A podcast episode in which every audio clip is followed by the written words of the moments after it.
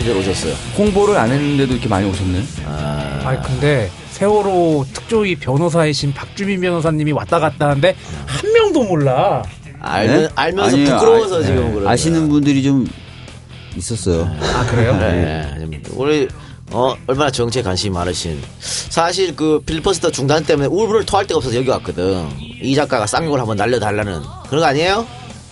와 그런 그런 거거든 뭐 맨날 뭐 가면 다 지휘주로 해서 그래. 야 그런 맞다니까. 그런 건 천동설이요 무슨. 야 그런 건 정청래 의원 하나로 충분해. 아, 내가 그렇게 말이야. 선명성 주장했는데 말이야. 중도하면 안 된다고 그렇게 얘기했는데도 또 빠꾸를 해가지고 벌어놓은 지지율 다 까먹고. 그래요. 하여튼 뭐 술 너무 많이 드시지 마시고요. 에, 지난번에는 어디 저 밑에서 드시고 오셔가지고 또 행패 부리시더라고. 에, 소주를 일부러 안 팔고 있는 거 많이 드시지 마시고 적당히 드시기 바랍니다. 허우대도 멀쩡한 분이 술 먹 술 먹으면 개 되는 거는 뭐 성별과 사회적 지위와 상관이 없습니다.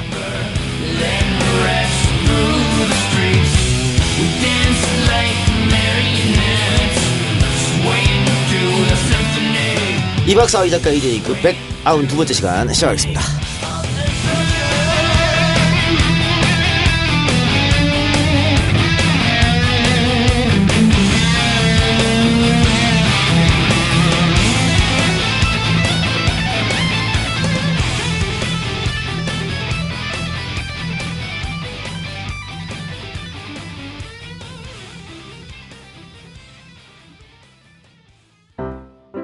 머리가 빠져 고생하시는 분들 이런 고민을 합니다.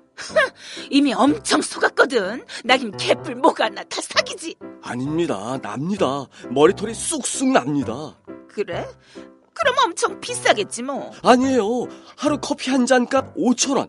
한 달에 15만 원 정도면 됩니다. 남자만 나겠지 뭐. 아닙니다. 남녀 모두 다 똑같이 납니다. 에휴, 그 정도면 노벨상 탔다.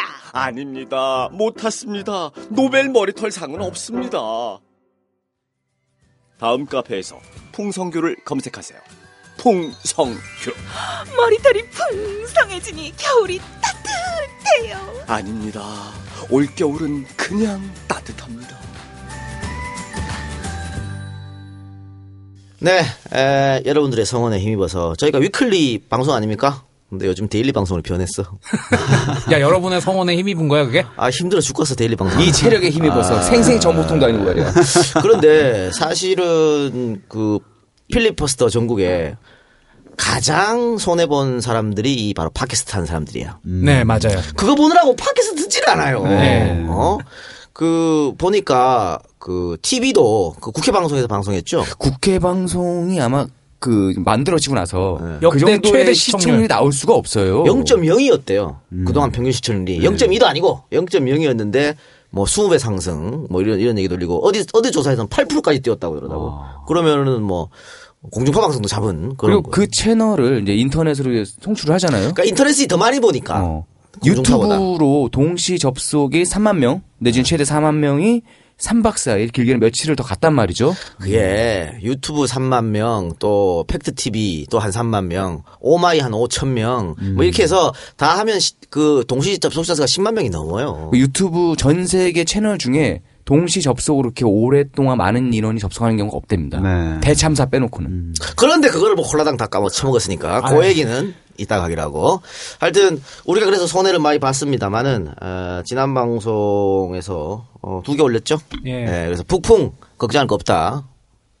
판문점 도끼마닝 하면서 북풍 걱정할 거 없다 말씀드렸고 또 하나는 광주 토크 콘서트였습니다. 예. 아, 폭풍 걱정할 거 없다고 말씀드리고 방송 녹음하는 오늘 오늘 오후에 역시 또 아니나 다를까 미사일 날라왔습니다. 어, 미사일 또 쐈대요? 아, 쐈습니다. 아이, 아이, 더, 더 있다니까. 그런 건 아무것도 아닌 거고. 그리고 광주 토크 콘서트는 사실 조금 걱정했는데, 만, 만, 천명 왔어요? 아, 만석 치웠습니다. 아. 예, 만석 치웠고, 사실은 그 이용섭 전 장관이 처음에는 500석짜리를 예약하려고 어, 우리 이재를 무시하고 그랬던 그랬는데 미리 예약이 돼 있어서 천석으로 바꾸면서 걱정을 좀 했을 거 아니에요. 어, 손혜원 위원장한테 얘기를 했죠. 이게 천석 못 채운다. 우리가 동원을 하겠다. 그래서 손혜원 위원장이 하지 마라. 우리 힘으로 채운다. 그래 결국 채웠습니다 천석. 아, 또 얼마나큼 또 어깨 뽕이 올라갔을게요. 어깨 뽕, 어깨 뽕 많이 올라갔죠. 베지타 같은 눈물. 그래서 어 아니 뭐 근데 이 방송으로 올라오면은 별 재미가 없다고 말씀하시는 분이 계시는데 그건 당연한 겁니다. 가수 토- 가수들 이수환 콘서트 이런 것도 TV로 보는 거하고 직접 보는 거 완전 다르거든요. 그러니까 어 듣는 거랑 거기 참여한 거랑 완전 다르니까 우리가 사실은 전국을 돌면서 토크를 하는 이유가 조금 야권 성향의 지지자들을 좀 결집시킬 필요 있기 때문에 한 거니까. 네. 어, 방송으로 듣는 게 재미 없으신 분은 뭐 나중에 또 콘서트 있, 있잖아요. 직접 계속. 참여하세요. 예, 참여하시면 돼요. 3천 원인데 뭐. 3천 원인데 두 뭐. 명 가도 6천 원이야. 3천 원, 3천 원, 3천 원, 3천 원, 3천 원. 3천 원이면 충분히 하니까. 이상한 드립이 들었어. 아마 다다음 주에 어, 경남 김해로 아. 내려갈 겁니다. 지금 저 우리 김경수 위원장이 이만기 후보하고 접전을 펼치고 있기 때문에 가서 어떻게 안달이 한번 후리게? 안딸이는 내가 못 걸지만 네. 어, 입으로 힘을 좀 뺄 수는 있지 다다다다 거리면서 어, 잡기술로. 잡히죠. 그리고 어, 또 어, 여수에 좀 와달라는 얘기 많더라고요. 네. 주승영 의원 지역구죠. 거기 지금 어, 백무연 하백 네, 시사 만화가였던 백문 열심히 하백으로 하고 출마하셨죠. 있는데 그쪽 얘기도 나오고 할 때는 뭐 그건 좀 더 알아보고 아니 근데 광주 콘서트의 백미는 처음에 그 임대중 대통령 취임식 장면 내보낼 때 네가 처운 장면이었지. 아 대중의 상황만 하면 눈물이 나서 하여튼 뭐 그렇고 사실 오늘 어, 스페셜 게스트 두 분을 일단 모셨습니다. 이 두 분을 왜 모셨냐면 어 빵꾸가 났기 때문에 원래 방송에 빵꾸가 났기 때문에 두 분 급하게 오셨는데 자 일단 소개부터 하겠습니다. 자 세월호 어, 변호사 박주민 변호사 나오셨습니다. 예, 안녕하십니까. 박주입니다. 네. 이재희는 첫 출연. 이재희는 첫 출연입니다. 그렇습니다. 예. 사실 박주민 변호사 모셔달라는 이야기가 상당히 많았고 네. 민변 쪽에서도 한번 이 얘기가 왔었어요. 왔었는데 제가 다 거절했죠. 네. 박주민 변호사 너무 재미가 없다. 야 나름대로 사말은 치, 사말 타자잖아 네. 개그로는. 분발하겠습니다. 예. 아, 본인이 사말이라고 얘기하는데 예. 제가 박주민 변호사가 아주 친한 변호사를 알고 있는데 네. 그 변호사가 말하길 사말 안 된다 그러고 본인은 사말이라고 주장하는데 전혀 사말이 안 된다고 전혀 아, 내부에서 신뢰를 못 받고 있어요? 못 받고 있어요. 그런데 본인은 너무 재밌다고 생각하는데 그게 문제점이라고. 가장 무서운 사람들 아니야. 큰일이다 이거. 아, 네. 그 모든 많은 분들이 박주민 변호사 어쨌든 더불어민주당 입당을 했으니까 네. 도대체 어디로 나가는 거냐. 네. 본인보다 주위 사람이 더 걱정하는 것 같아요. 아, 저도 사실은 이제 고민하고 결, 어, 걱정을 좀 저도 많이 했는데 이제 이제는 어쩔 수 없이 결정을 해야 되는 그럼요. 시기고요. 어, 당하고 협의를 계속 하고 있습니다. 네. 예. 아직까지는 결정이 안 되신 상황인가요? 예, 그래서 이제 당에서 이제 제안받은 지역구 음. 중에 어, 결정을 해서 이번 주 내 또는 다음 주 초까지는 알려드려야 되는 상황입니다. 당하고 협의하지 마시고요. 저하고 하면 됩니다.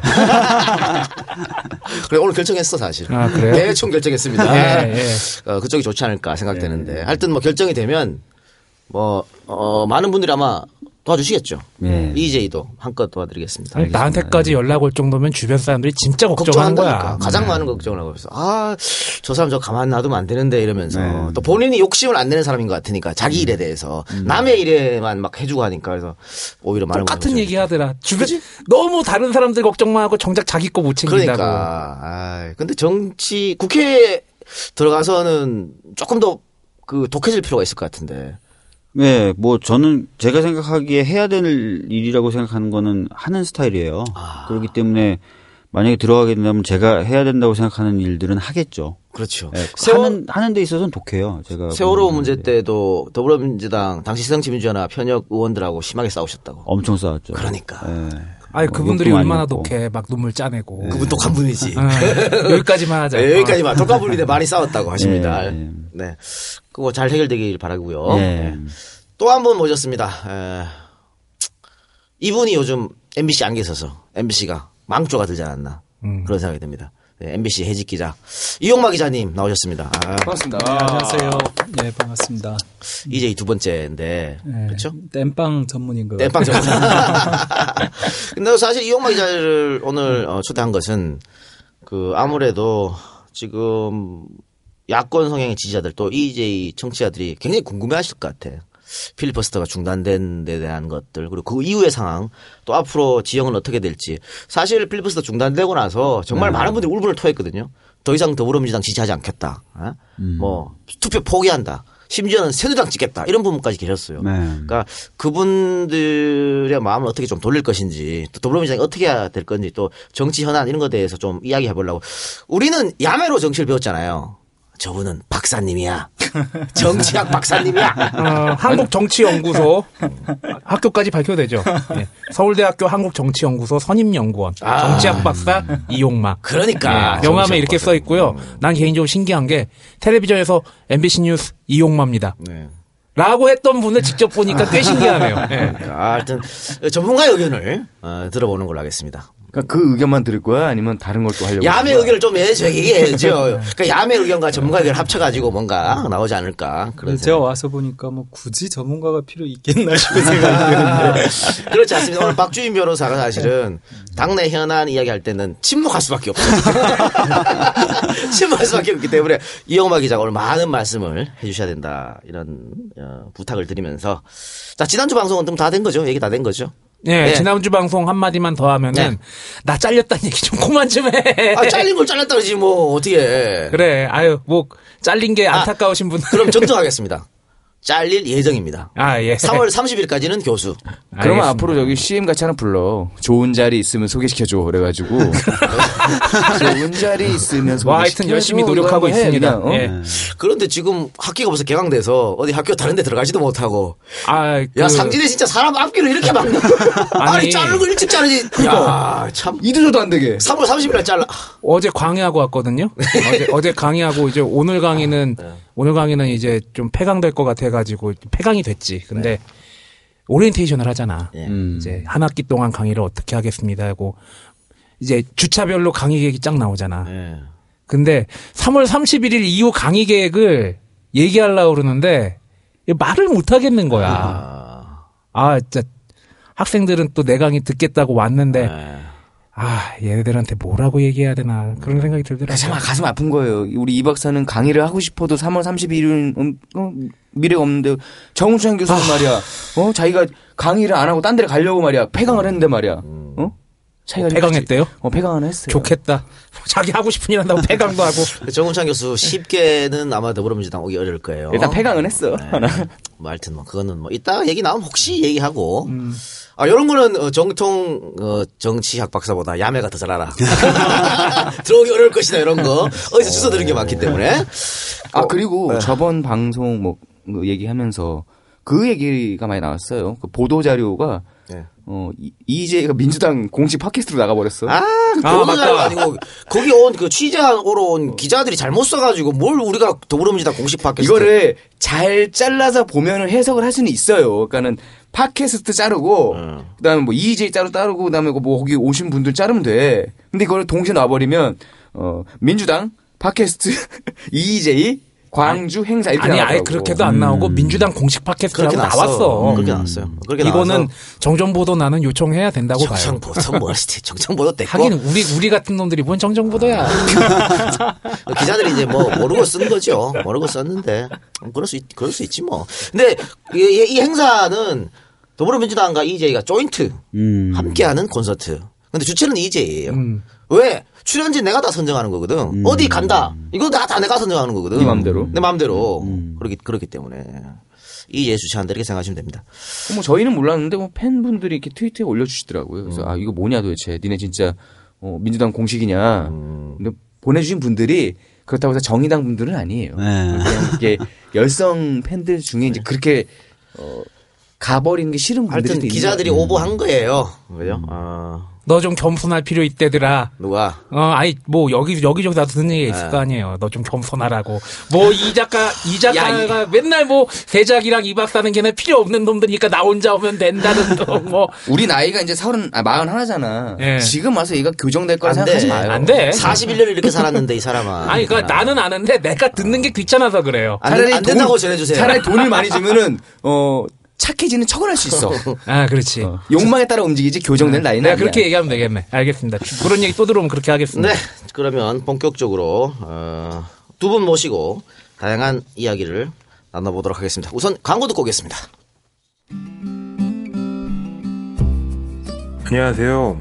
EJ와 함께하는 세무사 이근홍입니다. 먼저 감사의 말씀을 드리고자 합니다. EJ 애청자분들께서 많이 도와주셔서 창문이 없는 사무실에서 창문이 있는 환한 사무실로 확장 이전하게 되었습니다.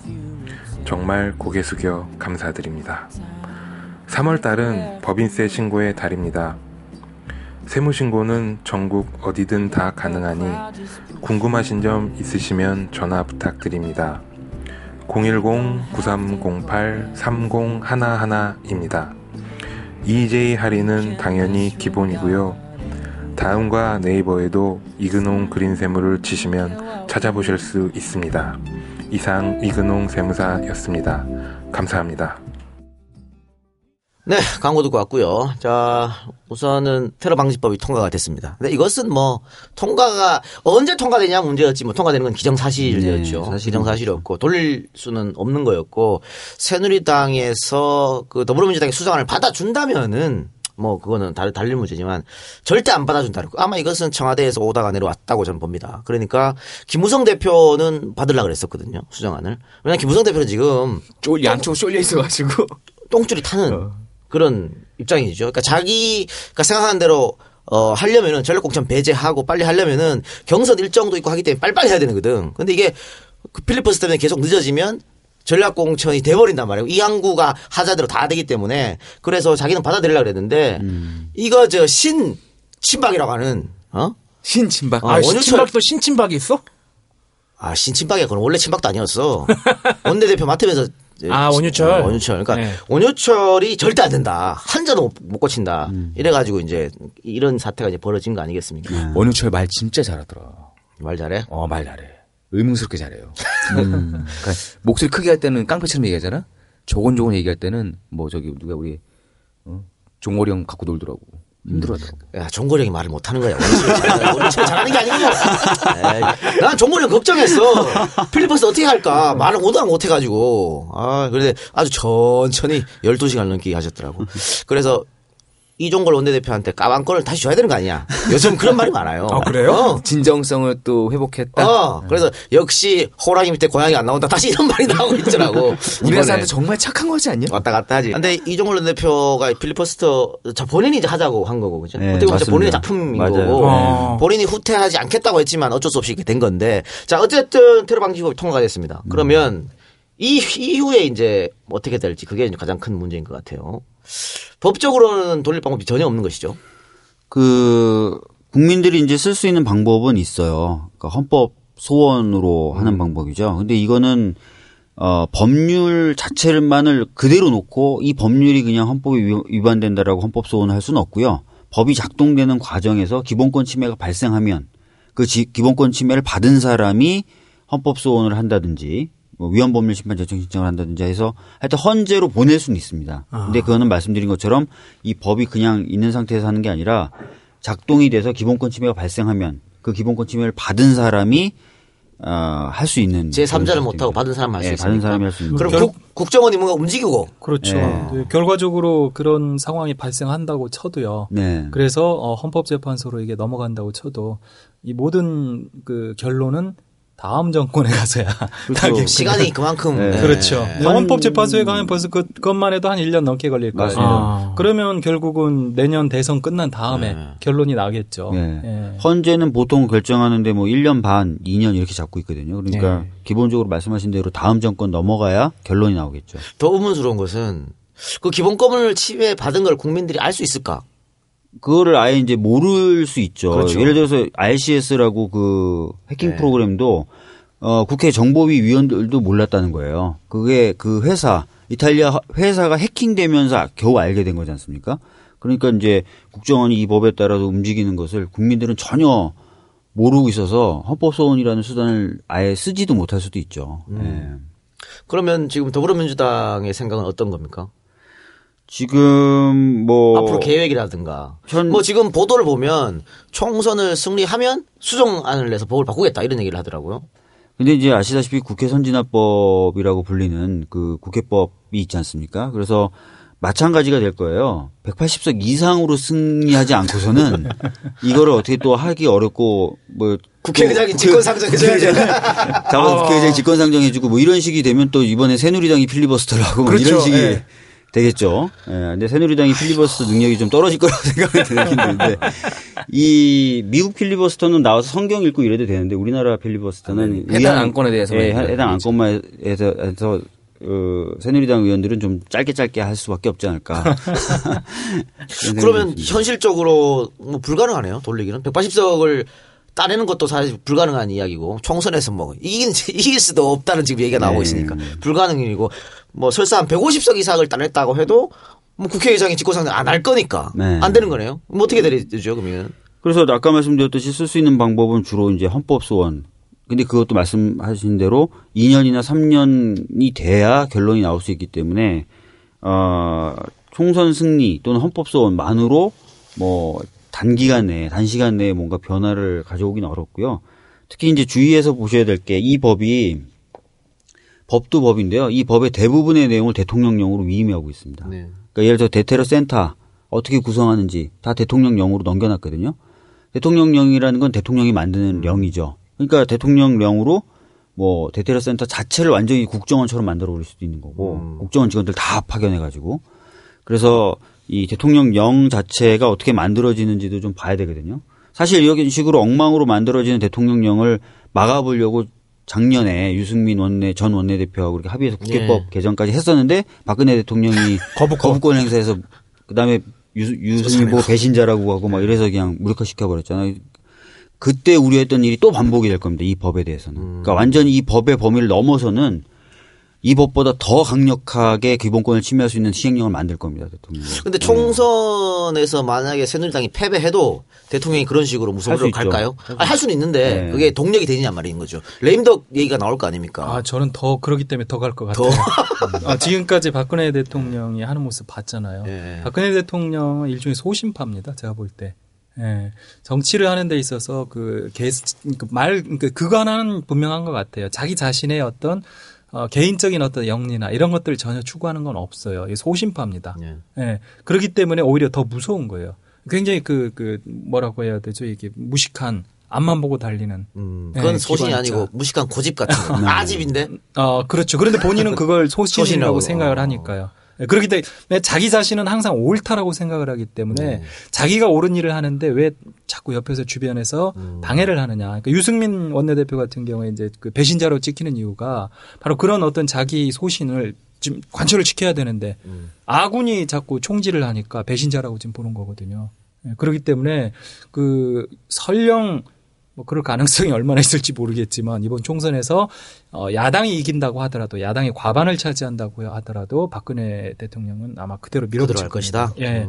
더군다나 그 내년 대선에서 만약에 야당이 집권을 한다라고 하면 지금 박근혜 정부가 어떻게 될지 또 모르잖아요. 그동안에 저질러 놓은 일이 너무 많습니다. 너무 많죠. 예. 네. 그 예를 들어 생각해 보세요. 그 1997년이었나요? 총풍 사건. 네네.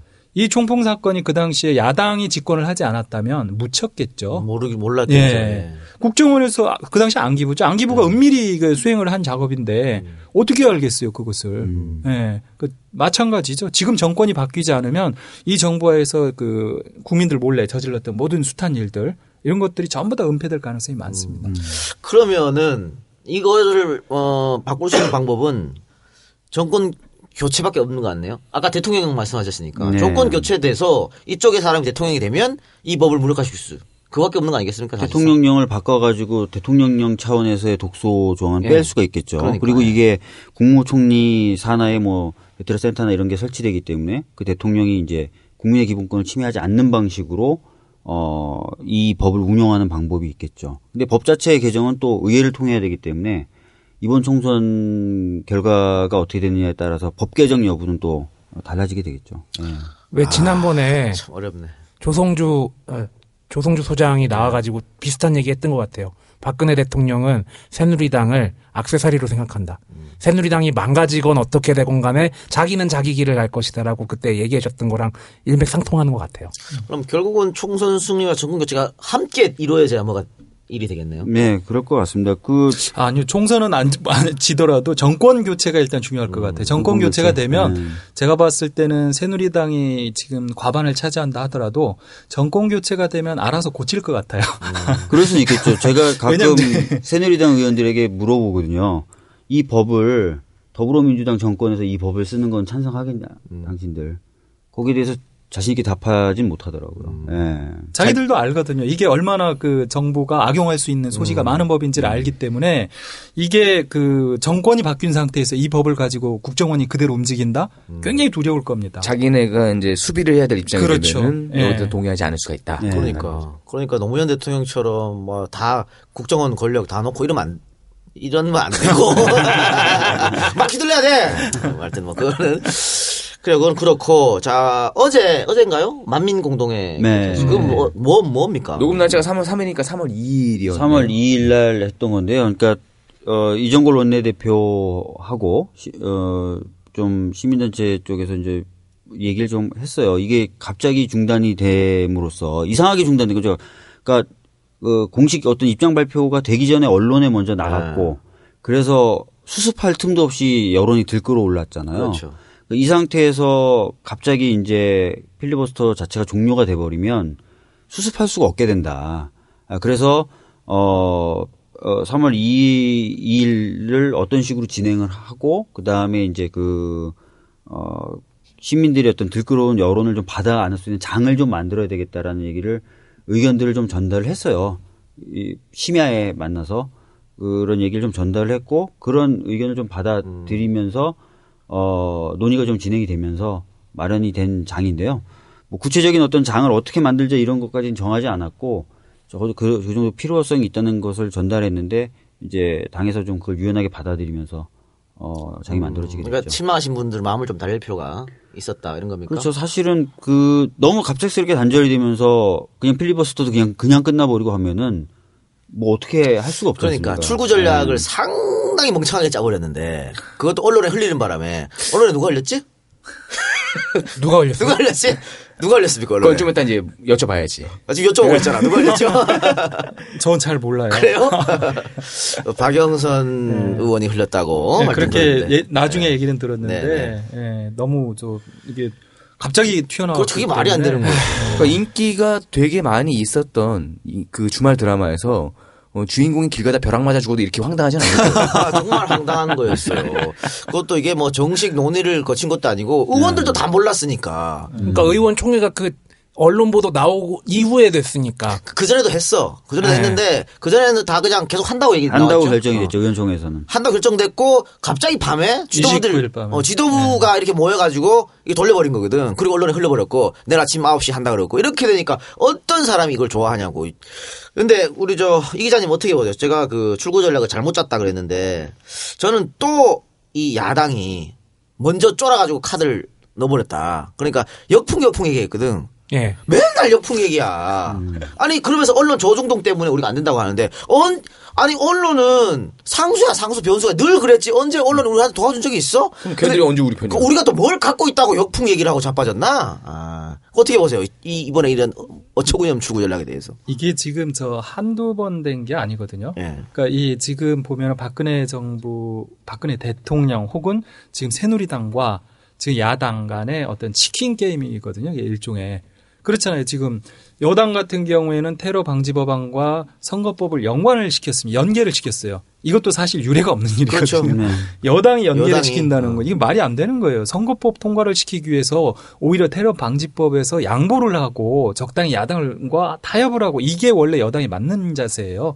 그런데 완전히 여당 거꾸로 그냥 테러 방지법 통과 안 시켜주면 그것도 원한 대로 그럼 선거법 통과 없다 하면서 배째라로 이제 버티는 완전 치킨 게임이거든요. 그러니까 야당도 그러니까 필리버스터라는 카드를 내놓고 서로 이제 충돌을 했잖아요. 그 충돌하는 상황에서 누가 핸들을 먼저 꺾느냐의 문제였거든요. 근데 이게 지금 이번뿐만이 아닙니다. 계속 그래왔어요. 특히 박근혜 대통령이 그 한나라당 대표가 된 이후에 여야 대결 상황을 보면 항상 치킨 게임을 벌였고 그 치킨 게임에서 지금 야당이 그 항상 패배했습니다. 음. 예. 그렇잖아. 예를 들어 뭐 예전에 열린우리당 시절에 네. 사 4대 개혁 예. 입법 한다라고 막 해서 사학- 예. 사학법. 사학법부터 한참 부딪혔을 때도 그때 박근혜 대통령이 배째로 하면서 밖으로 나갔잖아요. 그때는 열린우당의 의석이 더 많았어요. 또 과반이었어요 네. 그때. 그 지금하고 정 반대였는데도 그. 당시에 어. 민주노동당이 10석이었거든요. 예. 그, 그 당시 열린우리당이 152석이었고 열린 그다음 민주노동당이 10석이었습니다. 그걸 합치면은 162석이에요. 민주노동당은 그 4대 개혁 입법에 대해서 당연히 그때 찬성을 했기 때문에 이 양당의 합해서 처리만 한다고 해도 162석입니다. 그때도 물러났죠. 네. 근데 그때도 아 야당이 반대하는데 어떻게 하느냐고. 그때 또 그 논리를 내세우면서 계속 이 치킨 게임에서 계속 피하는 거예요. 이게 패하는 거예요. 박근혜 대통령 잘하는 거 하나 있네요. 그렇죠. 치킨 어. 게임. 자기 별명 따, 아니, 여기까지. 아니, 그리고 여기에 관련, 저기 4대, 4대 학법 관련자가 두 명 있네. 언론기본법하고 사립학교법. 그렇네요. 예. 에휴. 피해자 두 분 계시고. 예. 우리가 이제 여기에서 한번 생각해 볼 대목이 왜 야당이 계속 패하느냐. 예. 그거거든요. 조금 전에 이제 역풍 얘기를 네. 하셨잖아요. 근데 역풍이 이런 식으로 가면은 부를 것이다. 라고 누가 얘기를 했습니까? 음. 누가 내부에서 그런 야당에서. 스스로 내부에서. 얘기하잖아요. 내부에서. 음. 아, 야당에서 얘기한 거 아니죠. 먼저 얘기한 건. 조중동이 먼저 얘기했죠. 아, 뭐 걔들은. 원래 그 네. 스타트죠, 네. 스타트. 조중동 보고 정치하신 분들이 또 그거 딱 보는 순간. 그렇죠. 어, 그런, 이, 이- 이렇게 네. 되는 거지. 예. 일종의- 조중동과 종편이 계속 그 몰이를 했거든요. 얘네들이 그 선거라고 하는 것까지도 어? 이 테러 방지법 이 진짜 국가를 위해서 통과시켜야 될 법안을 가지고 음. 말도 안 되는 그 발목을 잡으면서 선거까지 못하게 막고 있다. 이제 이런 논리로 계속 맹공을 폈잖아요. 어떻게 보면 이제 거기에 굴복했다고 봐야죠. 말씀 중에 이런 말씀이 있었던 것 같아요. 3월 2일이 되면 신문에 새까맣게 도배가 될 것이다. 그렇죠. 네. 네. 그러니까 선거를 볼모로 잡고 뭐 등등등의 말이 도배가 될 것이다. 이런 말씀하셨죠. 예. 제가 이번에 조금 좀 의아하다기보다는 사람들의 반응이 좀 달랐던 게 지금 뭐 조중동의 역할을 얘기하셨잖아요. 네. 근데 지금 이번에는 그 필리버스터 같은 경우는 조중동이 못하는 영역에서 빠져나와가지고 사람들이 거기에 반응을 한 게 있었어요. 그뭐 대한 언론이 됐던 뭐 채널이 됐던 그러니까 오히려 조중동이 이렇게 자꾸 뭘 건지려고 해도 잘 안 걸렸거든요. 야, 조선일보 독자가 더 많을 것 같아. EJ 청취가 더 많을 것 같아.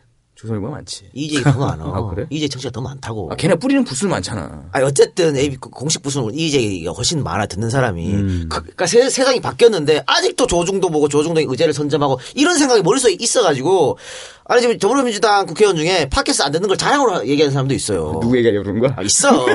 원래 지금 세상이 바뀌는 걸 모르고 아직도 따라간다니까?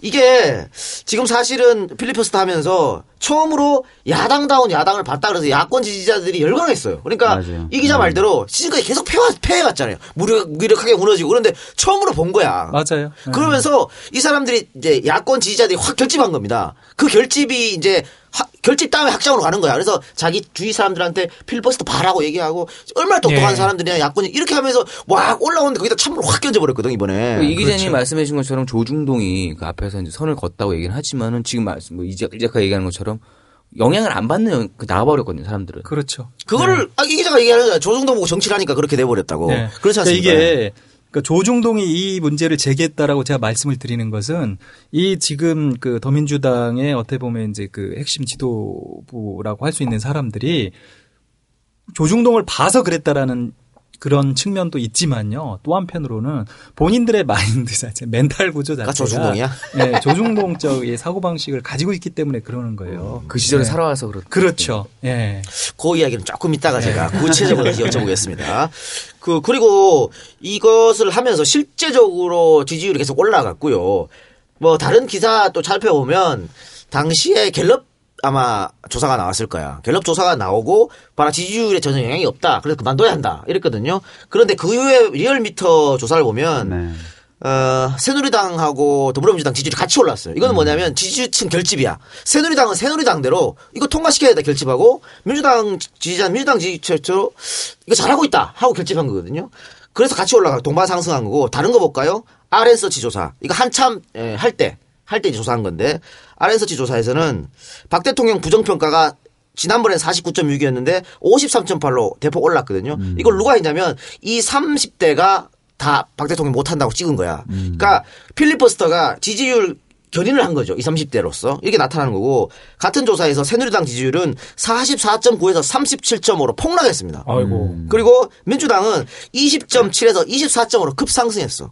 국민의당은 10.3에서 8.9. 국민의당은 아니 국민의당은 필리버스터 할 때 또 또 쓸데가 없이 양비론 펴가지고 쭉 네. 빠진 거거든요. 다른 조사 한번 볼까요? 조원 CNI 조사도 마찬가지입니다. 새누리가 어, 43에서 43.5, 0.5 올랐고 더불어민주당은 23.3에서 26.1 올랐고요. 국민의당은 12.4에서 9.8로 쭉 떨어집니다. 이 이걸 합해 보면은 이 필리버스터 전국이 야권에 굉장한 도움이 됐다는 게 나 수치로 지금 나오고 있거든요. 그거를 모르고 지금 이렇게 어, 어처구니 없는 일을 저질러버린 거야. 그리고 수치상으로 봐도 어떻게 보면 국민의당을 지지하려고 하는 그 포지션이라 하는 그 약간 부동층 정치에 대해서 약간 유동적인 네. 2층에서도 아주 유하게 접근이 좀 된 걸로 좀 나오고 있어요. 네. 수치상으로. 그, 그, 이거는 당 지지율인데요. 테러 방지법에 대한 찬반 의견도 필리버스터가 이제 많은 관심을 네. 끌게 되고 사람들이 그 내용들을 접하면서 초반에는 그 테러 방지법이 필요하다 쪽이 좀 많았는데 점점 바뀌고 있었거든요. 그래서 이제 저도 그렇지만 이제 시민사회 단체가 그런 의견을 전달을 했어요. 지금 어, 당 지지율은 저희는 모르겠지만 그때 그 전달한 내용은 없지만 테러 방지법에 대해서는 확실히 여론이 바뀌고 있다. 아, 그렇기 때문에 이 필리버스터가 저 지속돼야 된다는 의견을 전달을 했었죠. 예. 그러니까 이렇게 선명한 모습을 보여주면 올라가는데 매번 이렇게 올라갈 때쯤 되면 뭐 중도 잡는다고 우클릭하느라고 뚝 떨어지고 우클릭하는 뚝 떨어. 이번에도 사실 김종인 대표가 그런 거 아니에요. 역풍 분다고 하면서 우클릭한 거잖아. 그래서 이제 뚝 떨어져 버렸는데 아까 이용마 기자가 지금까지 계속 그래왔다고 했는데 아마 세월호 때도 이런 식으로 간 거죠 결국은. 세월호 때도 이제 네 번의 협의를 합의를 보죠 새누리당하고. 근데 매번 국민들이 원하는 수준이 아닌 합의를 했고 두 번째 문제는 합의 과정에서 협의를 해야 되는데 가- 세월호 가족분들이나 이쪽하고 근데 항상 도장을 찍고 나서 알리 알려주는 형식이었다는 통보. 거죠. 통보. 어, 이번에 필리버스터 중단도 약간 그런 느낌이었어요. 전혀 이 열광하고 있는 사람들에 대해서 고려하지 않은 듯한 느낌?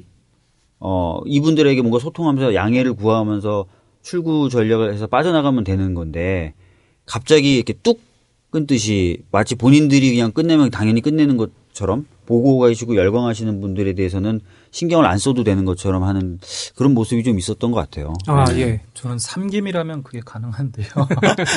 사실은 삼김 시대 때는 이 삼김이 절대적인 어떻게 보면 지도자였잖아요. 그렇기 때문에 실질적으로 삼김 체제에서는 그런 식으로 당의 어떤 의사 결정 구조가 이루어졌습니다. 어. 그런데 지금은 야당 내에요 지도자라고 할 만한 사람이 없거든요. 그런 상황에서 일부 몇 사람들이 자기가 무슨 완장 차고 있다고 해서 그냥 뚝딱 결정하고 일방적으로 통보하고 이런 상황이 반복이 되니까 오히려 반발만 계속 받는 이런 사람들이 이번에 아주 결정적으로 공감을 못했던 다, 그 대사가 있습니다. 박영선 의원이 했던 대사. 이 모든 건 나한테 욕을 해라. 이게 무슨 아, 왜- 욕할게! 왜- 아니 아니 왜 박영선 의원이 그 급이야? DJ가 말하면 맞아요. 그럴 수도 있어요. 예전에 그렇게 해왔으니까. 아니 그래서 저는 이, 이것도 난 출구 전략의 하나라고 보는데 박영선 의원이 뭐 지금 뭐 야당 지지자들은 뭐 총선 불출마해라 이렇게 하는데 그건 현실적으로 불가능한 일이고요. 최소한 비대위는 비대위원 난 사퇴해야 된다고 봐요. 그게 마음을 달래주는 그러니까 굉장히 실망했다니까 야권 음. 지지자들이 이번 이, 겨- 이 경우에 아니 얼- 어느 정도였냐면은 아까 박주인 변호사께서 말씀하셨는데 그 이 필리버스터를 지지하는 사람들의 의견은 안 들어주고 조중동만 보고 그런 거 아니냐라고 말씀하셨는데 저도 비슷한 생각이 든 게 필리버스터 중단 얘기 딱 나오면서 결국에는 외연확장 중도층 확 중도층의 지지 확보 그런 그런 거였잖아요. 거지 그런 거지. 어. 그러면은 원래 지지하던 사람들은 우리 계속 지지하겠지라는 생각을 가진 게 아닌가. 그런 오만 방자함도 있고 예. 이 대, 문재인이 48%를 왜 얻었는지는 모르는 거야. 어? 그러니까 대한민국 선거는 죽었다 깨나도 어떤 일이 있어도 나라를 팔아먹어도 새누리 찍는 35%가 있고 죽었다 깨나도 민주를 찍는 25%가 있어요. 어? 그러니까 이 25% 우리는 이, 이 25%의 마음을 얻어가지고 이 사람들이 확장하게끔 만들어줘야 되거든. 그리고 선거 날 놀러 갈 사람, 선거에 관심 없는 사람들도 이 투표장에 끌어모아야 되거든. 그럴 때가 바로 이, 이 필리버스터나 선명의 야당이 중요한 건데 그거 안 하고 맨날 무슨 이상하게 정책적으로 우클릭 한다 이러고 하니까 이 25% 마음이 사라져버리는. 상명한 정책과 필리버스터 같은 어떤 쇼 같은 그러니까 거지. 그런 식으로 하면 정동영이 얻은 500만 표밖에 못 얻는 거야. 아니 그러면은 좋아. 그러면은 우리 고정 지지층에 대해서 우습게 봤다 이거지. 요번에 정의당 비례대표 11명 냈던데 저는 솔직히 정의당 비례대표 11명 다 됐으면 좋겠어요. 이런 식이면. 이게 그 문제가 항상 반복되고 네, 항상 있는 반복되죠. 거예요. 예. 그 그러니까 새누리당의 경우에 지금까지 정치해온 것을 보면은요. 어, 자기 지지층을 배신하는 정치를 단 한 번도 한 적이 그럼요. 없습니다. 음. 예. 음. 항상 이 그 아까 뭐 지난번 대선 얘기를 했는데 문재인 대 박근혜 1대1 구도잖아요. 지금은 그 이게 2002년 노무현 대통령 시절 이후부터는 사실상 이제 1대1 구도입니다. 계속. 그렇죠? 그 상태에서는 누구 누가 자기 지지층을 더 많이 투표장으로 내보낼. 것이냐의 문제거든요. 네. 앞서 이야기하신 대로 25% 35% 이런 고정 지지층들이 있어요. 여기에다가 어떻게 하면 이 25, 30%가 다 투표장에 나가고 그렇죠. 예. 거기에다 이제 플러스 알파를 하는 작업을 하는 거거든요. 그런데 지금 이 야권의 경우에는요, 25%는 무조건 나를 찍는다는 네. 약간 오만함이 있는 것 같아요. 네가 가봐야 어디 가겠느냐죠. 아니, 그러다 정동영 꼴 난다니까. 근데 이게 그 유권자들을 이렇게 보면요, 보수적인 성향의 유권자와 어, 진보적인 성향의 유권자가 차이가 있습니다. 그 보수적인 성향의 유권자들은 거의 맹목적인 지지를 많이 보내요. 그래서 아까 뭐 35%참 콘크리트 지지율이 나오는 거거든요. 반면에 진보적인 성향의 유권자들은 따져봐요. 그렇죠. 네. 내가 쟤를 쟤한테 표를 줄만 한가 아닌가를 따져보거든요. 그래서 조금 마음에 안 들지만 그래도 네가 낫다 뭐 이런 거거든요. 어, 그랬을 때 이제 표를 준다든지 아니면 그 뭐 그런 상황에 대해 표를 주는데 그렇지 않을 경우에 사실은 포기를 합니다. 그러니까 아까 얘기한 것처럼 정동영 음. 예. 아, 후보가 나왔을 때 포기해버려. 엄청나게 많은 기권이 있었잖아요, 그때. 그때 그, 저, 어떤 그 정치학자가 분석도 해놨어요. 그때 기권한 사람들의 상당수가 예, 야권 지지층, 아니, 그 당시 이제 그 여권이죠. 예, 그 당시 여권 지지층, 그리고 젊은 층들, 이런 사람들이거든요. 근데 젊은 층들이 야권, 지금 현재 야권 지지층들인데 이 사람들이 항상 야권을 지지하는 건 아니에요. 야, 야, 야권 기본적으로 지지하는 성향은 있는데 항상 투표장에 가는 건 아닙니다. 그러면 이 사람들을 어떻게 투표장으로 불러낼 것이냐가 굉장히 중요한 문제거든요. 그렇죠. 그게 이때 이제 필요한 것 중에 하나가 예를 예를 들어 감동의 정치 이런 거예요. 예를 들어 노무현 대통령이 후보 시절에 그 열, 열광적인 지지를 받고 결국 당선이 될 수 있었던 것은 기본적인 야권 지지층을 위한 어떤 계속적인 정치를 해온 데다가 거기에 또 다른 어떤 감동 그렇죠? 개인 스토리들이 있잖아요. 근데 이런 것들이 작용을 하면서 젊은 세대들이 이제 투표장으로 나가는 이런 것들이 있었단 말이에요. 이번에 필리버스터가 사실은 그런 감동 효과가 굉장히 있었습니다. 그렇죠. 예. 즉 그래 나 야권을 기본적으로 여, 여당보다는 야당이 좋은데 아, 투표장 가려고 봤더니 얘네들 맨날 패하고 말이야. 한 번도 이긴 적이 없잖아요. 얼마 나 무능해 보여. 그런 걸 볼 때 한심하잖아요. 어? 과반일 때도 아무것도 못했는데 어?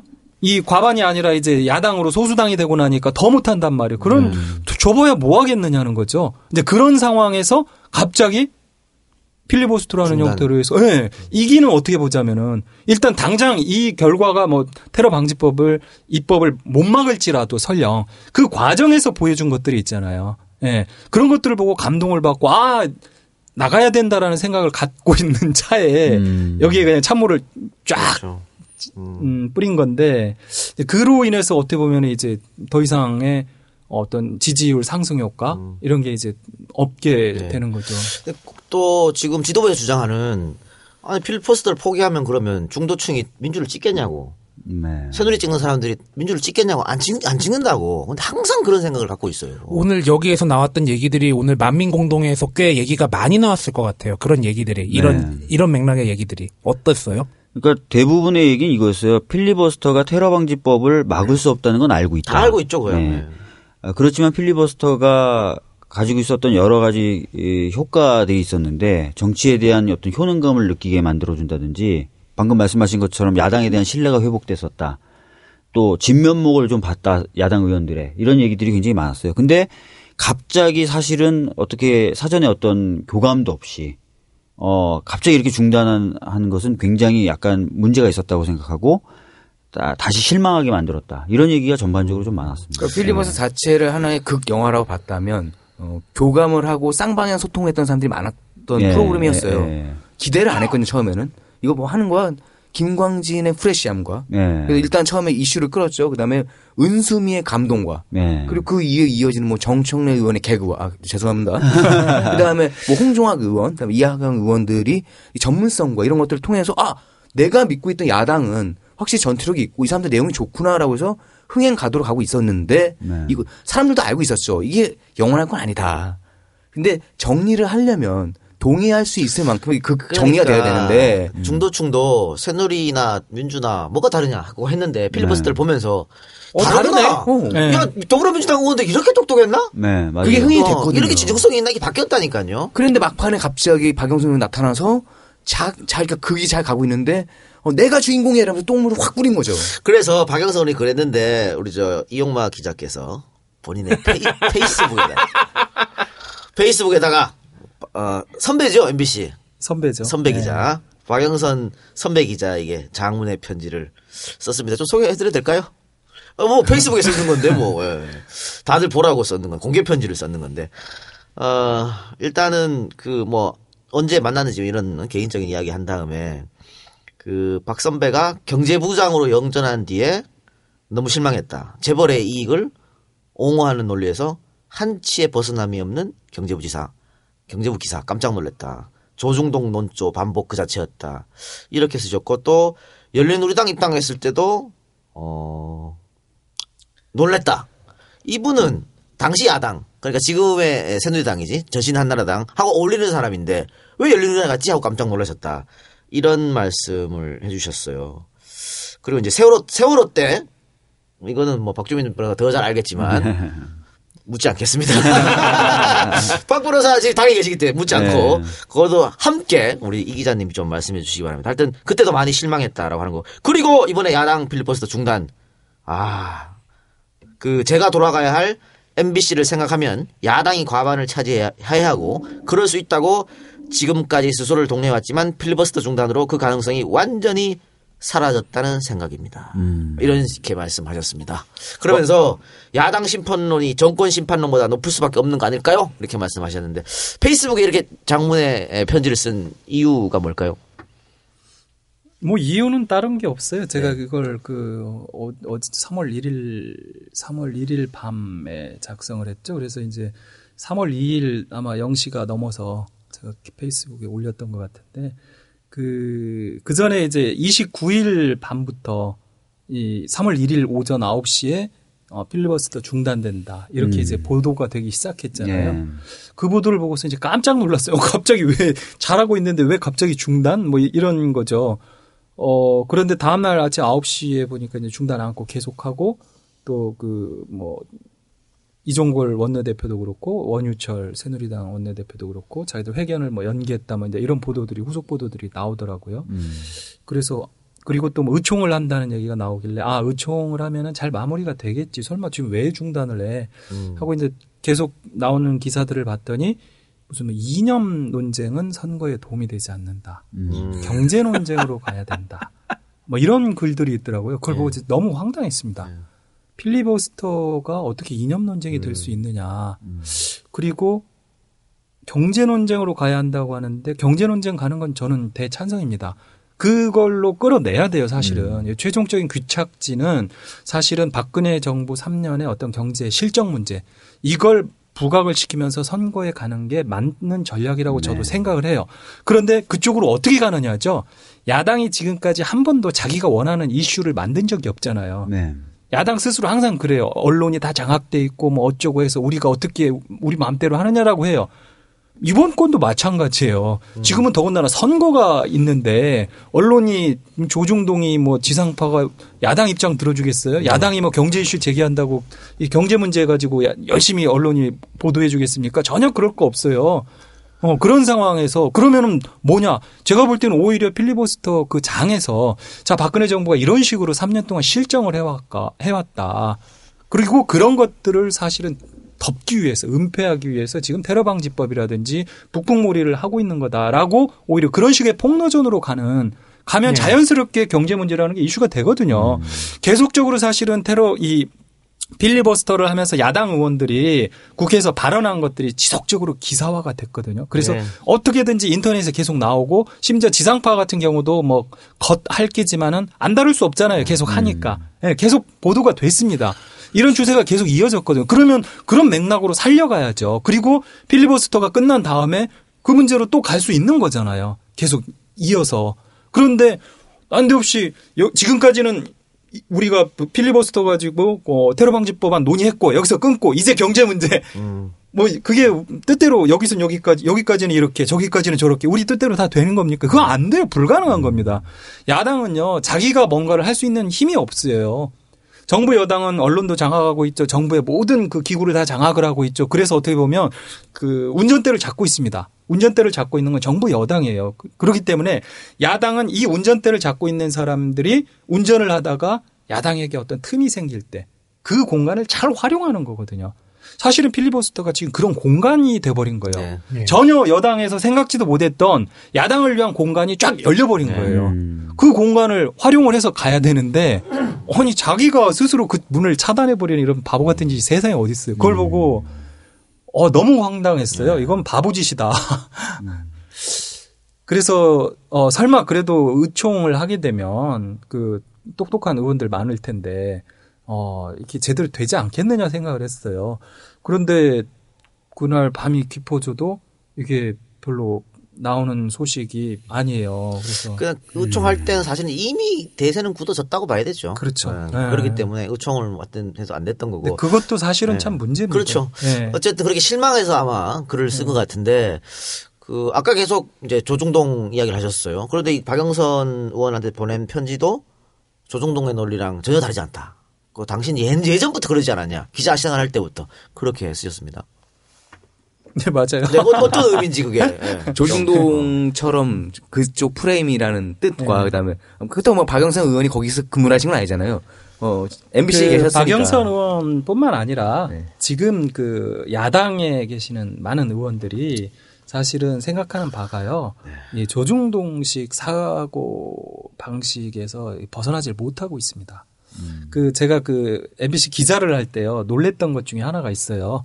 제가 96년도에 이제 MBC 기자가 됐는데 사실 예전에 어 기자라고 하면요 이 방송 기자는 별로 치지를 않았습니다. 네, 그렇죠. 예. 예.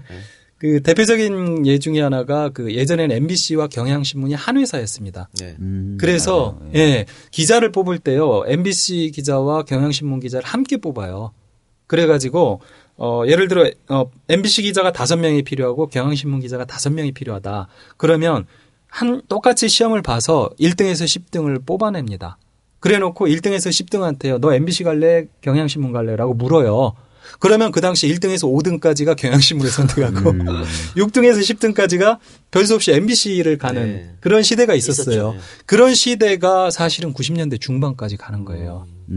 그렇게 하다가 90년대 들어서면서부터 이제 이 TV 시대가 열려 열리잖아요. 그러면서 이제 방송 기자라고 하는 게 부각이 되기 시작을 했는데 각광을 받고 문제는 90년대에 들어와서 방송이 각광을 받을 때 이 방송사의 이 고위층을 장악하고 이- 있는 분들 이분들은요 신문에 대한 열등감이 있는 분들입니다.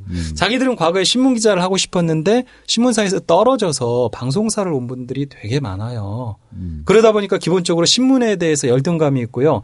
또 어, 예전에는 방송의 힘보다 신문의 힘이 셌잖아요. 그러다 보니까 신문이 어떤 아젠다를 세우면은요 방송이 다 끌려갔습니다. 그래서 제가 기자 생활을 할 때 97년 8년 이때도요 신문 기자 기사 나온 걸 가지고 방송 기자한테 찢어서 줍니다. 가서 오늘 뉴스데스크에 방송하게 하나 만들어 오라고. 음. 이게 굉장히 많았어요. 그러니까 쉽게 말하면 완벽하게 신문이 이 아젠다를 장악하고 있는 네, 그런 사람. 제가 이 말씀을 왜 이렇게 길게 얘기했냐면요. 지금 그 야당에 있는 예, 이구좀 old 멤버들 네. 있잖아요. 그러면서 어떻게 보면 상당히 상위층을 장악을 하고 계시는 분들의 사고 방식들, 이분들의 사고 방식들이 과거 에 그대로 쩔어 있다는 거죠. 과거의 사고 방식이라는 건 과거의 조중동이 거의 정치판을 다 좌우하던 그러다 보니까 조중동의 눈치를 안 보면 안 되는 그런 시대의 어떤 사고 방식에 쩔어 있는 겁니다. 저도 그 느낌 받았는데 딴 게 아니라 저는 그 이 지지자들이라고 할까요? 그 필리버스터 방송을 보는 분들을 어떻게 생각하고 어떻게 대해야 되는 방법을 아예 몰랐던 것 아닐까. 굉장히 옛날 방식으로 정치를 하지 않았을까. 그 그러니까 옛날 방식의 정치에 신문이나 이런 거 신경 쓰는 것도 있겠지만 당원이라든지 또 자발적인 지지자들을 어떻게 대하고 어떻게 대화를 해야 되는지를 모르는 것 이런 것도 좀 포함이 되는 것 같아요. 그러니까 이 작가가 잠깐 얘기했던 대로 팟캐스트 안 듣는 거 잘하고 생각하고 유튜브가 뭔지도 모르고 당이 결정하면 따라와야 되고 뭐 이런, 거 이런 거겠죠. 그런데 그 의원들 말고 이번에 새로 들어오신 분들 어벤져스라고 불리는 네. 그분들은 사실은 뭐 결정권이 그렇게 많지는 않고 뭐 그분들 중에 비대위에 들어간 분들 계시지만 어쨌든 네. 간에 또 현역 의원이 아니기 때문에 뭐 의총에 참석할 수 없는 상황이고 근데 그분들은 어떤 입장을 보였습니까? 같이 이게 많이 모여서 얘기도 하고 가- 단체 카톡방에서도 말씀 나눴을 거 아닙니까? 뭐 김빈 뭐 그다음에 이제 그 김병관 그다음에 그 김병기 이런 분들은 저와 같이 이제 그 시민 필리버스터라고 국회 앞에서 시민들이 계속 돌아가면서 하는 걸 있었는데 거기 자주 참가를 했었고요. 그다음에 이제 그런 필리버스터가 계속돼야 된다라는 얘기를 여기저기서 많이 했었죠. 예. 나도 왜냐면. 왜냐면 저희들은 좀 그래도 시민들 대중들하고 자주 접하잖아요. 네. 그리고 그 열망이 뭔지 좀 아니까 어 그런 부분에 대해서 생, 각을 당연히 하고 존중을 해, 하는 거죠. 음. 예. 네. 그, 그리고 나서 이렇게 중단되고 나서 역풍이 아니고 역역풍이 불었죠. 그러니까 야당을 지지하는 사람들이 훅 빠지면서 아까 제가 그 말씀드린 어, 팩트 TV 동시 시청자 수가 3만 명이 넘었는데 결정되고 나서 계속 그 필버스를 했잖아요. 한 5천 명으로 줄어들, 줄어들더라고. 예. 어, 꼴 보기 싫은 거지 이제. 다 그게 끝났다고 생각하니까. 그렇죠. 네. 그렇게 되면 5천 명이라는 얘기는 원래 주 시청층이 있고 그다음에 틀어놓는 사람들이 있어요. 네, 맞아요. 그러니까 빠진 거예요. 거의 다 빠졌다고 보는 게 맞죠. 아니, 그 트론도 사람들 다 꺼버리는 거야. 그러니까 사실은 밤새 가면서 그거 봤거든, 사람들. 예, 맞아요. 나도 누워가지고 잠좀 꼬박꼬박 하면서 틀어놨단 말이야. 이런 사람들이 그걸 다 꺼버렸다 하면 엄청나게 빠진 거 엄청나게 실망한 겁니다. 그래서 이 실망스러운 게 영역풍이 불어가지고 이제는 무슨 뭐 김종인 물러나야 된다. 박영선 물러나라. 어, 더불어민주당 투표하지 않겠다. 탈당하겠다. 어, 탈당하겠다. 새누리 찍겠다. 이번 선거 기권하겠다. 막 이런 분들이 엄청나게 많이 나왔는데 저는 하, 그분들한테 좀 간곡히 부탁드리는 게 어쨌든 이 사태는 새누리당이 만든 겁니다. 맞죠. 테러 방식을 갖고 네. 와가지고 그러면 물론 이 더불어민주당이 마음에 안 들고 우리가 지금 계속 비판했습니다만 이것보다 더 큰 거는 새누리한테 쏟아 부어야 되는 거예요. 그렇죠. 그러니까 결국에는 우리의 주적은 새누리당인데 똑같거든. 내부의 총질하는 거랑 똑같거든. 그 그렇게 해서 선거 안- 안 해가지고 새누리가 또 가봐 한 180 차지하고 그럼 어떻게 하겠다는 얘기입니까 그러면? 6.25 때랑 비슷하긴 해. 적은 좀 위에 있는데. 그러니까 이러면, 이러면 안 되는 거예요. 그리고 지금 김종인 물러나라고 하시는 분들 계시는데 김종인 나 못해 에이 씨 못하겠다고 나가는 순간 이번 선거는 없어요. 정말로 진짜 real 아사리판을 보게 되는 개박살 나는 거야. 뭐 어떻게 문 대표가 다시 올라올 거야. 뭐 어떻게 될 거야. 이 정말 개박살 나는 겁니다. 그러니까 이번 생에 글은 이동형이 들어갈 거야. 어떻게 수습이 안 된다니까. 그러니까 지금은 방법이 없어요. 지금 방법은 아, 많은 많은 분들이 또 저한테 또 메일 오고 막 문자를 어떻게 하냐고 그러는데 내가 방법이 없다. 지금은 김종인이 마음에 안 들어도 저 꼰대가 마음에 안 들어도 지금은 고하는 거 볼 수밖에 없지. 내려와 내려와 하면 내려오면 진짜 끝난다니까. 그러니까 지금은 믿고 끝까지 가는 수밖에 없고 선거 결과에 따라서 그때 가서 얘기해라. 지금은 믿자. 지금 지금은 이거밖에 할수 할 수 있는 게 저희가 없잖아요. 진짜로 김종인 물러나면 이제 끝나 선거 끝나는 겁니다. 사실은 김종인 대표가 엄청난 권한을 지금 다 가졌어요. 비대위원장 갖고 있죠. 당 대표 갖고 있죠. 거기다가 그 공천권도 달라 그래서 그것도 가- 가져갔습니다. 거의 삼김급이에요. DJ 이후로 일- 아니 DJ도 아마 이거 못했을 거야.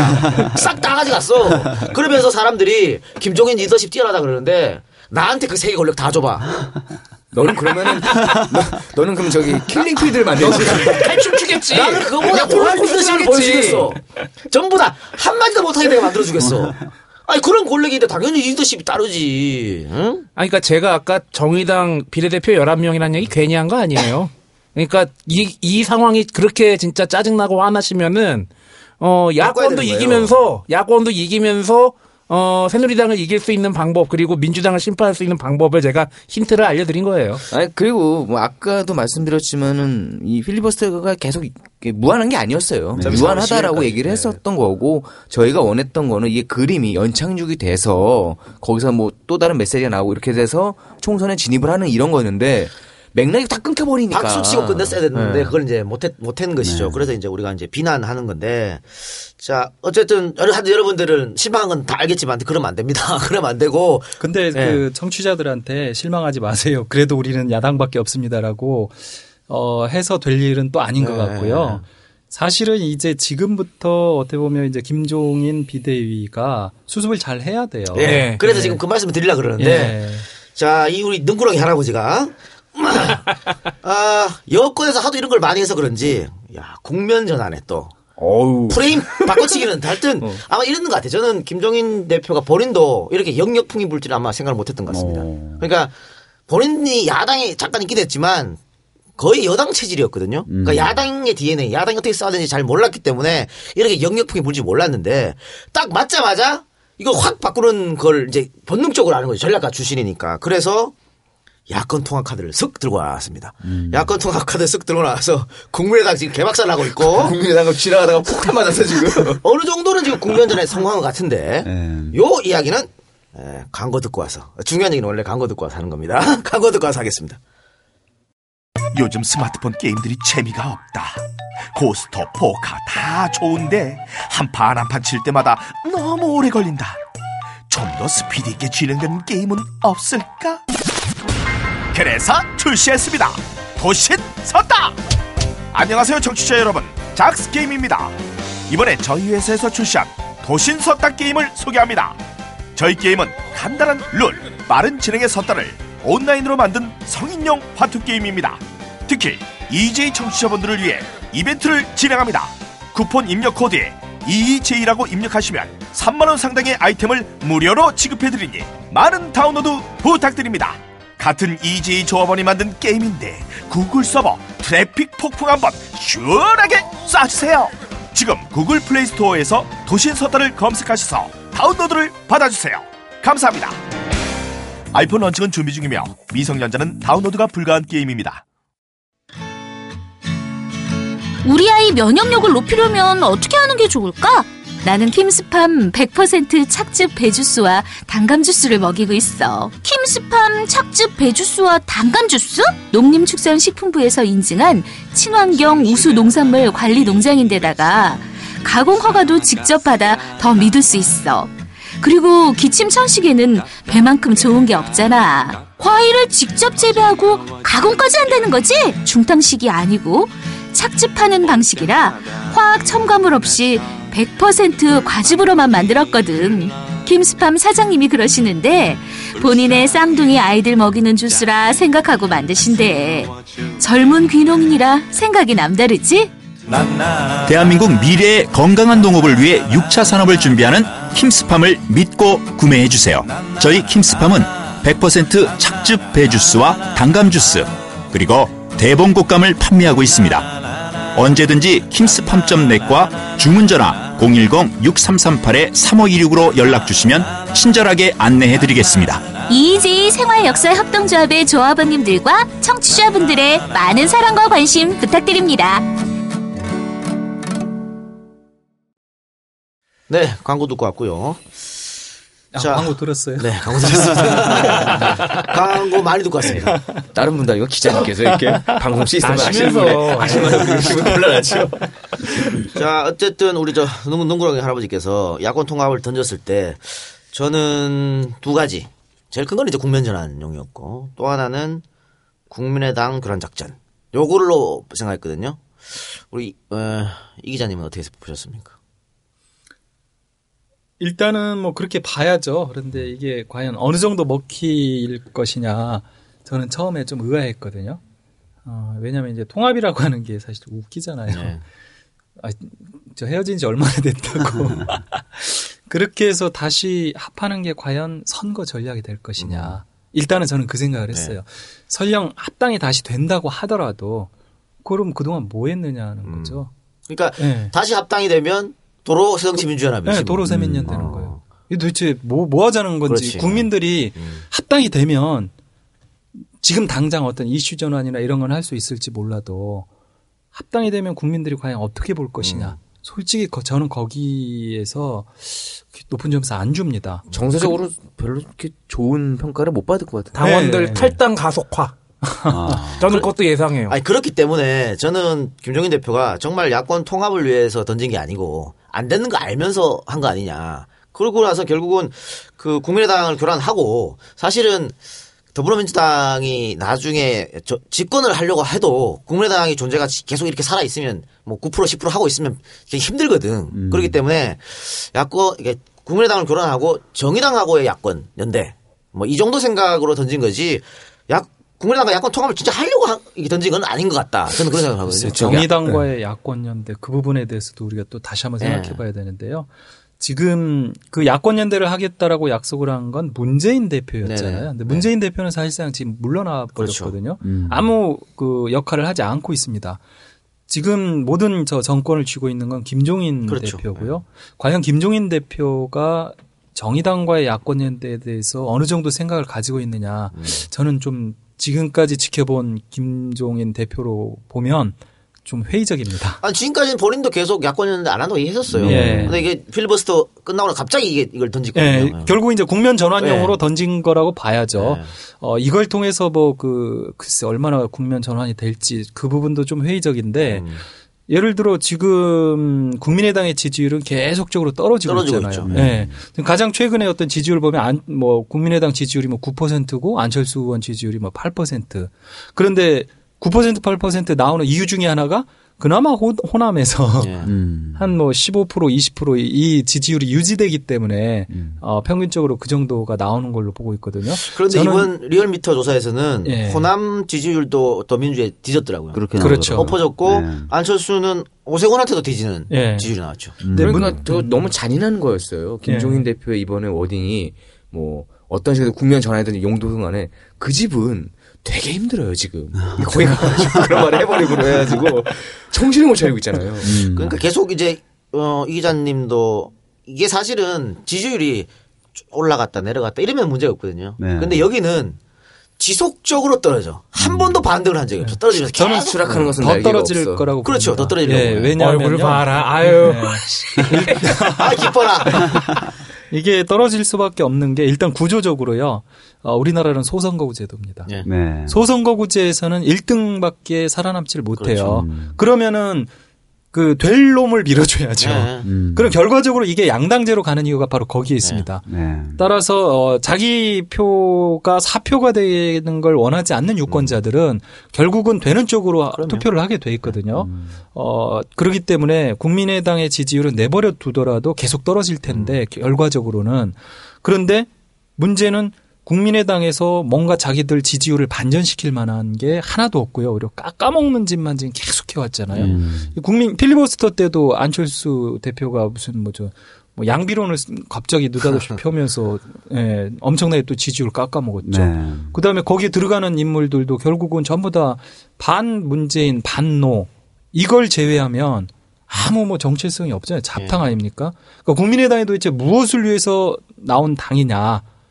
이제 저 당명에서 새정치도 빠져버렸고 그러다 보니까 아무것도 없는 거예요. 그러니까 사람들이 저 당을 찍어야 될 어떤 그 당위성이나 필요성 뭐 이런 걸 전혀 못 느끼는 거죠. 음. 그러니까 자연스럽게 여긴 소멸될 수밖에 없는 상황이거든요. 그러니까 윤여준 전 장관이 오늘 인터뷰에서 뭐라고 말했냐면 가서 칼을 꽂으셨더만. 국민의당은 존재감을 상실했다. 어. 지지율 하락이 계속되기 때문에 이게 치명적인 것이다. 안타까운 점이 뭐냐 기자가 이렇게, 이렇게 물었더니 모든 게 안타깝다.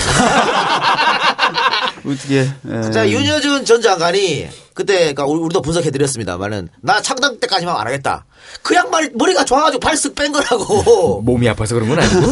뭐그 핑계지. 그런데 왜 이상돈 교수가 여기 들어갔냐? 굉장히 안타깝다고 얘기했는데 사실은 이용마 기자가 진행하고 이제 이상돈 교수랑 저랑 몇번 이제 토론도 했었지 않습니까? 예.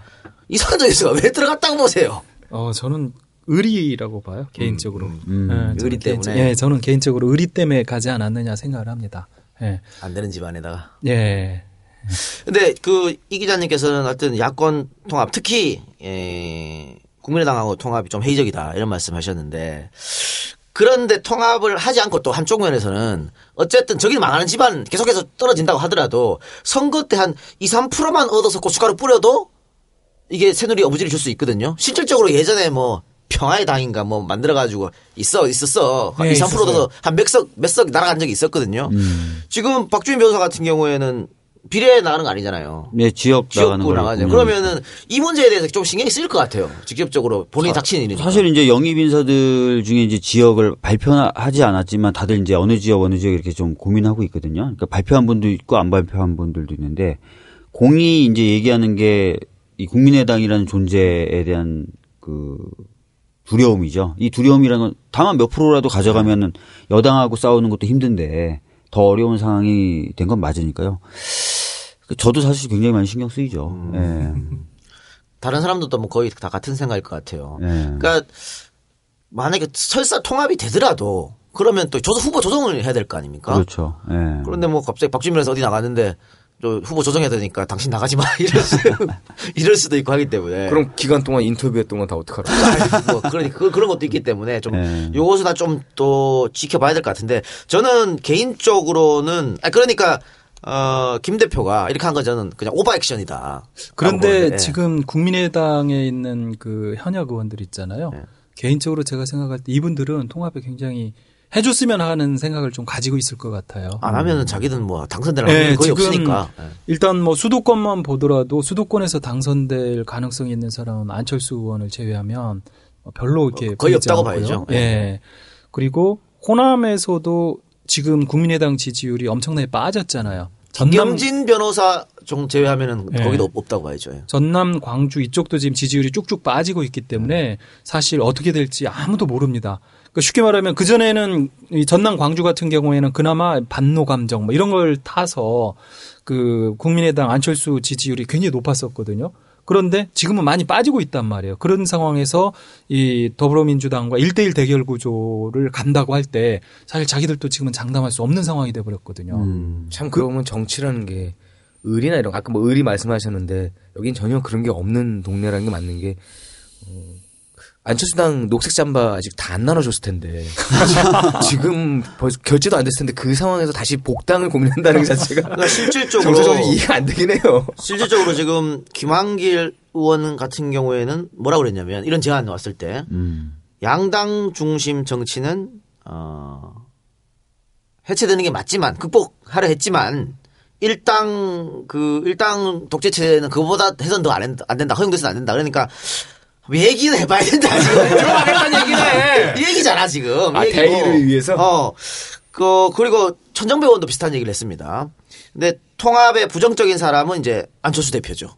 음. 안철수 대표 또 박주선 의원, 신하경 의원 이 정도고 또 김영환, 문병호, 유성엽 또 주승용, 최원식 이런 사람들은 친노 패권 낡은 정치 청산하면 가능하다. 뭐 이렇게 얘기를 했어요. 할 말 들을 게 없나 보다.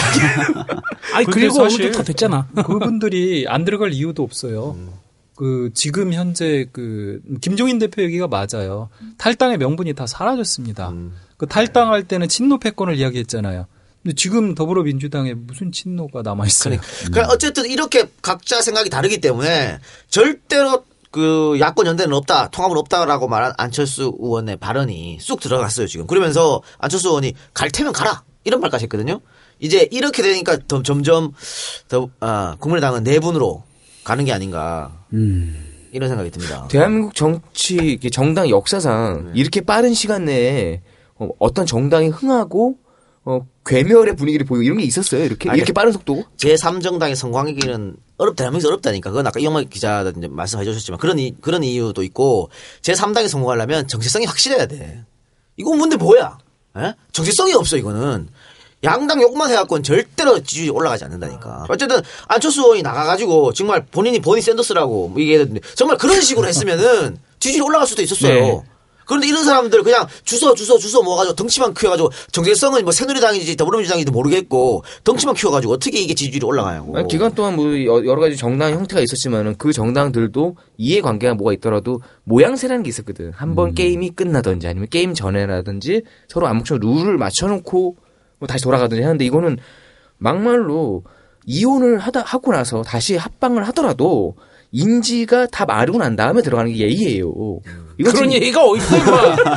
이건 비상식적이야 너무. 아니 그래서 저는 뭐 김종인 대표가 그냥 던진 거라고 보여지는데 아까 두 가지 분석으로 여러 가지 이유로 그런데 만약에 진짜 진정성이 있어서 합당하자 그래가지고 음, 합당하게 되면 전 정말 반대입니다. 이거 그러면 거 아니야? 진짜 다시 도로 새정치민주연합이 되고 음. 대통령 선거 때 되면 그 이 흔들었던 사람들 또 해. 당분간 조용히 가겠지. 또 하게 돼 있다니까 또 네. 집어를 개못 줘. 사람은 잘 안 변해. 정동영이 봐. 사람 잘 안 변한다니까. 아니 MBC 출신이 다그 왜 그래요? 정동영, 아니, 박영선 그러니까 진짜. 정동영, 박영선, 엄기용까지 왜 이래? MBC 왜 이러는 거야? 아니 아까 저기 이용마 기자께서 그 얘기 하셨잖아요. 그 예전에 그 신문에 대한 컴플렉스가 텔레비전 이제 기자나 방송인들이 좀 있었다. 근데 딱 세 명 몇 명 생각나는 거야. 박영선, 정동영, 이계진, 엄기영. 어, 기타 등등 이계진 기타- KBS 아니야? 그러니까 KBS도 마찬가지였겠지 아, 그러니까. 그때. 이게 그 에, 그러니까 방송사를 예를 들어서 그런 건데요. 사실은 대한민국의 어떤 주류라고 불리우는 사람들 사고 방식이 다 그렇습니다. 그러니까 예전에는 조중동에 의해서 대한민국의 아젠다 모든 아젠다 세팅이 다 이루어졌어요. 그러다 보니까 이 조중동의 어떤 그 패러다임 거기에 굉장히 익숙한 겁니다. 음. 예. 그 우리 이게 어떻게 보면 이제 세대 갈등이 나타나는 하나의 요소이기도 해요. 반면에 젊은 세대들 같은 경우 요즘 어때 인터넷이라든지 뭐 여러 가지 뭐 텔레그램 뭐 또 뭐 저 뭐 SNS라든지 뭐 여러 가지 이용해 가지고 자기 필요한 정보들을 쭉쭉 뽑아가잖아요. 그러다 보니까 조중동 패러다임이라는 게 이 젊은 세대들한테는 별로 없어요. 일부 일배를 제외하면. 그렇죠. 예. 네, 굉장히 자유롭습니다. 젊은 세대들 같은 경우는. 반면에 나이 든 사람들 같은 경우는 예전 그대로예요. 예. 네. 그 조중동의 패러다임에 딱 갇혀 있습니다. 음. 본인이 나는 조중동 싫어라고 말은 하는데 사고 방식은 그쪽으로 가 있는 거죠. 저도 이, 이 기자님 말씀에 크게 동의하는 게요. 저는 그런 느낌이 있었어요. 뭐 이번에도 뭐 민주당이 어느 정도 바뀌고 혁신이 되고 뭐 이런 것들을 하고 이럴 때도 머릿속으로는요. 어떤 의심을 했냐면 그래도 저 안에 민주당 내부에서 지도부가 움직이고 지도부의 권한을 따라 가지고 해줄 것이고 음. 뭐 혁신위는 한계가 있을 거다라는 거를 제가 의심을 하고 있더라니까요. 그리고 박영선 의원이 그런 행동을 했을 때 봐 저렇게 나온다니까 하도 소화를 라는 의심을. 하게 되는 거예요. 그런데 그 정동영 의원 같으면 사실은 음 됐고 대선에서 패배하고 현장을 막 돌아다녔죠. 맞죠. 현장 네. 왕이라는. 음. 감자 같은 거 뭐 하지 않았나? 그때 혹시 많이 부딪히지 않았어요 현장에서? 그러니까 제가 그때 이남종 님이라고 네. 서울역 고가에서 네. 분신하신 분 가족분들이 요청에 따라 제가 대리를 해드렸거든요. 그래서 유서도 받아오고 그랬는데 거기도 와 계시더라고요. 그 병원에도 와 계시고 막 제가 저도 많이 돌아다닌다는 평가를 받는데 가면 계세요. 아. 예. 그래서 정동영이 변했다. 근데 우리가 몇 번 얘기했습니다. 사람, 사람 안안 변해. 딱 보여주잖아. 이런 이런 식으로. 아 참. 그래서 그 정동영도 힘들다는 이야기가 있더라고요. 예. 전주에서 네, 본인의 전주에서 톡밭이지만, 예. 여론조사 하면은 지금 현역인 김성주 의원 음. 거기가 더 많이 나옵니다. 음. 예. 그럼 이렇게 되면은 아까 말씀하신 것처럼 당대당 통합은 아니더라도 이탈자가 나오지 않을까요? 이탈자가 나와서 들어오는 형식의 어떤 모습들은 없을까요? 그러니까 그 이탈자가 나왔을 때 그 더불어민주당에서 어떻게 할 것인가. 이탈자 나왔으니까 그럼 받아서 너는 바로 공천. 이렇게 하면 그 저기서 뛴 사람들이 가만히 있겠냐 말이에요. 그렇죠. 준비하고 네, 있는데 네. 박준민 변호사 어디 뛰고 있는데 어 한 명 넘어왔다고 그 지역에 공천하면 가만히 있겠냐고 박준민 어, 변호사가. 빨리 빨리 저도 선언을 해야 아. 되겠는데. 아, 이분은 가만히 있을 수도 있겠다. 그래, 그런 경우가 생기면 안 된다는 거죠. 네. 골치 아프다니까 그러면. 어, 오히려 그래? 그럼 와서 경선해. 라고 하든가. 그런데 그 사람들이 사실은 컷오프 당할까, 그, 자기, 결국은 컷오프나 공천 못 받을까 두려워서 뛰쳐나간 사람들이잖아요. 뭐, 친노 이건 다 그냥 핑계고. 이번에 컷오프 20%그 사람들이 다 포함. 거의 다 포함되어 있는 그렇잖아요. 네. 명단 공개는 결과적으로 안 했죠. 안 했지만, 네, 대충의 네. 인식이 이제 그 사람들이 포함됐을 거라는 게 이제 절대적 시각 아닙니까? 네. 근데, 그래서 나간 사람들이 여기 와서 경선하라 그러면 다시 오겠냐 이거야. 그러니까, 그렇기 때문에 오기가 힘들지만, 이렇게 던짐으로써, 국민의당이 받지 않으면 못하고, 안 받지 않으면 못하고, 특히, 이 지금, 어, 지역구에 나가시는 국민의당 사람들은, 안 받으면 몰살인 걸 본인도, 아- 본인도 알거든요. 정치 인생 끝나는 걸 알아. 제기도 못해. 민주당 간판 달고 나와서 졌으면 제기라도 가능하지. 제기도 못 하거든. 그걸 걸 알기 때문에 이제 자중질환이 예, 국민의당에서 일어나는 것 같습니다. 김종인 대표가 어쨌든 오래된 분이기도 하고 거기에 대해서 실력도 있으시지만은 이번에 썼던 이 펜은요 어, 도박판으로 따진다면 야, 그 진짜 아사리 같은 표현을 하면은 어, 저기 평경장 패야 이거는 받으면 받으면 죽어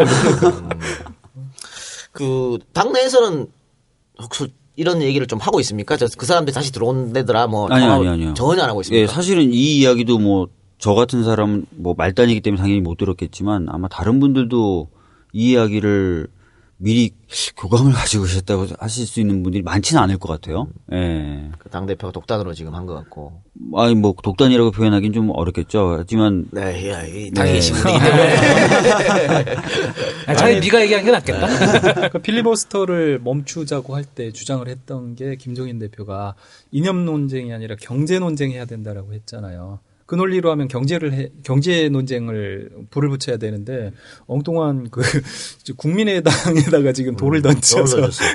근데 어쨌든 국면 전환은 좀 성공한 것 같습니다. 어 어느 정도는, 정도는, 조금 성공은 했죠. 정말 네. 이제 본인이 이야기한 대로 하려면은 이제부터 또 경제 문제 가지고 이슈로 한번 싸워가는 새누리당과 맞붙, 맞붙는 그런 전략을 이제 보여줘야겠죠. 아 근데 나는 이 통합 제한 자체도 고정지 지층을 좀 너무 우습게 본 게 아닌가라는 생각이 들어요. 그렇죠. 예. 그러니까 결국 니네 아니 나 아니면 찍을 사람 없잖아라는 생각에서 이런 걸 너무 쉽게 던진 게 아니라는 생각이 들어요. 그러니까 빡이 치는 거지.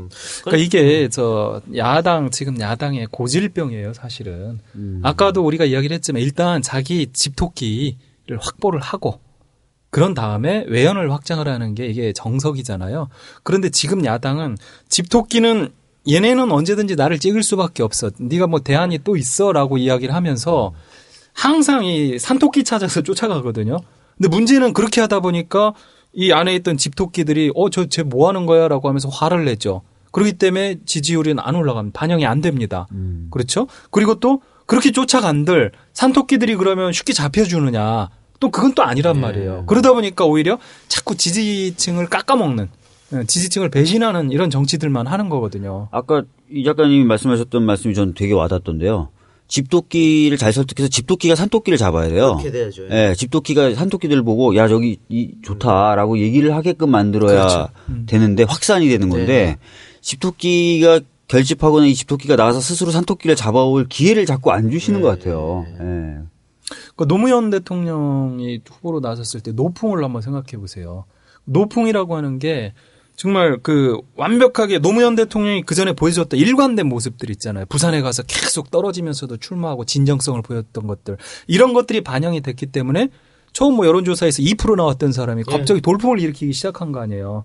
예. 그런 것들을 배경으로 해서 이렇게 정치를 해가야 되는데 특히 야당은 조직이 없잖아요. 특- 지금 야당은 진짜 조직이 없습니다. 새누리당은요, 전국 모든 곳에 심지어 지방 선거를 하더라도요, 지방 의회, 기초 의회, 의원까지, 의원 선거까지 모든 지역구에서 다 후보를 내요. 그런데 지금 야당요, 더불어민주당, 뭐, 국민의당, 양당 다 마찬가지지만 그 영남 지역에 가면 아예 후보를 못 내는 데가 대단히 많습니다. 그 정도로 조직 자체가 취약해요. 이렇게 조직이 취약한 정당이 선거 운동을 할, 선거를 뭘 가지고 하겠어요. 조직 가지고 기본적으로 안 됩니다. 그럼 결국은 지금 야당은 어떻게 보면 진정성 이런 걸 통해서 바람을 일으키는 수밖에 없거든요. 그런데 그 바람은 결국 자기 지지자들이 일차적으로 감동을 받아야 되는 네, 거고 그걸 바탕으로 해서 이렇게 확산이 되는 게 돼야 되는데 지금 그게 아니에요. 전혀. 끊임없이 남의 떡이 더 커 보인다고 네, 계속 아니 그렇게 해서 맨날 졌으면서 선거 때만 되면 또 똑같은 일을 반복하니까 너무나 안타까운 그러니까 것이지. 그 정말 아쉬운 거예요. 정말 이번 필리버스터가 저는 더 아쉬운 게 아까 지금 말씀해 주신 것처럼 노무현 대통령 때도 노무현 대통령이 쌓아놨던 기본적인 내용과 그것을 확산시켜주는 몇 번의 연설 그리고 지역에서의 반등 이런 것들이 극적 효과를 만들어서 결국에는 그게 주말 드라마라는 평가를 받았거든요. 네. 근데 이번에도 마찬가지였어요. 이번에 각 의원들의 역사적인 배경들, 그 사람들이 나왔던 하는 얘기들이 어 뭔가 재미가 있어요. 재미가 있고 감동이 있고 눈물이 있을 것 같고 은수민 의원은 그 다음날 바로 상반기 지원금 다 통으로 때려 맞게 되고 이 좋은 거를 갖다가 너무나 아쉽게도 탁 끊어버리니까 음. 그 지지하려고 했던 사람들도 같이 이제 아니 왜 여기서 끝나 이 드라마가 그러니까 예전. 예전에 높은 한참 불었을 때 또 우리 또 우연형께서 YS 찾아가서 시계 보여주지 마라. 확 무너졌잖아. 그렇죠. 그것도 진짜 우클릭 좀 해서 오른쪽에 있는 사람 잡아보겠다고 갔다가 우리 지지자들이 그냥 확 몰아난 거거든. 그러니까 이런 걸 맨날 겪으면서도 맨날 똑같이 반복을 하니까. 근데 어 박주인 변호사는 지금 아직 결정을 못 해가지고 지역구를 사실 지금 시간이 별로 없는데 굉장히 좀 느긋하신 것 같아요. 아니, 빨리 뭐 아닙니다. 결정이 돼야 공약 거기 맞춤 공약도 나올 테고 네, 지금 상대방 후보에 따라 전략도 나올 테고 네. 그 와중에 이, 그, 이- 이 기자님께서는 야당은 지역에 힘이 없다라는 얘기로 해가지고. 그러니까 사실은 뭐 그 테러 방지법 반대를 제가 계속 해왔었기 때문에 이 전국이 터지니까 제가 다른 일을 못 하겠더라고요. 그 시민 필리- 필리버스터도 하고 시민단체들하고 같이 해서 유인물 배포할 거 기자들한테 보낼 것도 제가 막 만들 만들고 있고 또 이제 그 우리 당에서 하는 그 수정안 수정안 작업도 제가 막해서 하고 이래서 하다 보니까 또 훅 가더라고요 일주일이. 아니 예. 그 선거 옆에서 도와주시는 분들이 힘들었다고 오죽하면 저 같은 미천한 사람한테까지 전화가 와요. 그래서 훅 가서 이제 빨리 처선해야죠. 그러니까 뭐 저보고 좀 이따 거적대기 된다. 너 자꾸 이렇게 시간 보내고 나면 이렇게 얘기- 얘기하는데 저도 이제 좀 집중적으로 고민해서 해야죠. 예. 근데 걱정되는 게 시민단체에서 시민단체 활동만 계속 하셨고 네. 거리에서만 돌아다니셨으니까 음. 지역구 결정된다 하더라도 뭐 옆에서 조력자가 그러니까 정, 선거를 몇 번 치러봤다거나 뭐 그런 분이 옆에 계셔야 될 것 같은데 그런 건 그런 건 어때요? 지금 생각 좀 하고 계십니까? 그런 것까지 생각은 못 하고 있는데요. 그 아이고야. 아니 변호사 업무를 할래도 사무장이 참 아, 필요하잖아요. 아, 아, 그럼요. 그래서 그 지금 그 몇몇 분들에게 도와달라고 말은 해, 해놨어요. 근데 그분들도 제가 뭐 결정된 게 없으니까 애매한 거죠. 예. 그래서 하여튼 말씀하신 대로 빨리 결정을 해서 어좀 도와달라는 얘기도 구체적으로 이렇게 저렇게 도와달라고 말씀드리고 그럴 지역이 예정입니다. 빨리 또 확정이 돼야 또 거기 예. 또 뜻이 맞, 예. 맞는 또 자원봉사자분들도 많이 또 결합이 될것 그러니까 같아요. 사실 우리 방송 나오기 전에 결정했으면 또 우리 청취자들이 또 전화 막 돌려가지고 야 거기 박주민이 괜찮다도 할 거 아니에요. 네. 지금 뭐 할 수가 없네 없어가지고. 근데 테러 방지법 얘기 나와서 한 가지만 여쭤볼게요. 아까 제가 안가 오면서 라디오를 들었는데 네. 새누리당 의원이더라고. 근데 목소리만 듣고 누군지는 모르겠어. 누군지 모르는데 새누리당 의원이 그 야당이 걱정하는 것도 한편으로는 이해가 된다. 음. 그런데 해보고 우리가 점점 문제가 있으면 보완해 나가면 된다. 이 씨발 국민이 마부터냐? 아, 근데 사실은 그런 식으로 했던 게 미국입니다. 네. 미국의 애국, 애국법은 애국법. 한시법이에요. 한시법으로 돼 있고 그거를 국회에서 상황을 보고 연장 연장 연장을 해왔던 거예요. 그러다가 스노든이 터뜨렸죠. 무차별 사찰이 이루어지고 있다. 그래서 연장이 안 된 겁니다. 그러면서 다른 미국 자유법이나 이런 게 들어온 거거든요. 그래서 시민단체 일각에서는 정말 이거를 니네들이 그렇게 비상사태라서 하고 싶으면 6개월 한시법으로 하자. 어, 지금 비상사태만 일단 넘기면 되는 거 아니야. 6개월 후에 총선 끝나고 20대에서 다시 차분하게 논의해서 법을 한번 만들어 보자. 그래서 한시법 얘기를 했었었죠. 어, 맞는 말이네요. 예, 예. 아, 이거 애국 법 미국에서 나올 때는 9.11 테러 때문에 나온 거 아닌가요? 맞습니다. 예. 그건 정말 비상사태인 거고. 네. 우리는 비상사태 아니었는데도 갑자기 쑥 들고 나, 네. 나왔으니까. 우린 테러 징후나 테러의 어떤 이런 아직까지는 없었죠. 뭐. 아, 미국처럼 테러 국회 의원 있어. 지금 캠핑한다는 거. 그러니까. 남경필 의원 주도했었죠. 네. 그리고 하나 궁금한 거는 이게 사실은 김대중 정권에서 국정원이 만드는 거죠. 당시에 맨 처음에 네, 법안을 예, 이렇게 예, 해서. 예. 그래서 노- 김대중 정권 노무현 정권에도 그 새누리 주장이 그거잖아요. 김대중 노무현 정권에서도 하려고 그랬다. 음. 그때 법이랑 이 법이랑 지금 법이랑 똑같은 건가요? 사실 이제 큰 틀은 비슷한데요. 전제가 좀 다릅니다. 그러니까 김대중 노무현 정부 때는 국정을 계속 개혁하려고 그랬었어요. 개혁하려는 전제 하에서 어 개혁이 되는 과정과 병행해서 이런 어떤 권한을 주자는 얘기였고 지금은 사실은 국정원을 개혁하려는 흐름은 없는 상태에서 오히려 이상한 일들을 더 많이 한 상태에서 어 이런 권한을 주려고 하기 때문에 전제가 좀 다른 거죠. 지금 예. 국정원을 이용하려고 그러죠. 예, 적극적으로 좀 활용하려고 하는 것 같아요. 알겠습니다.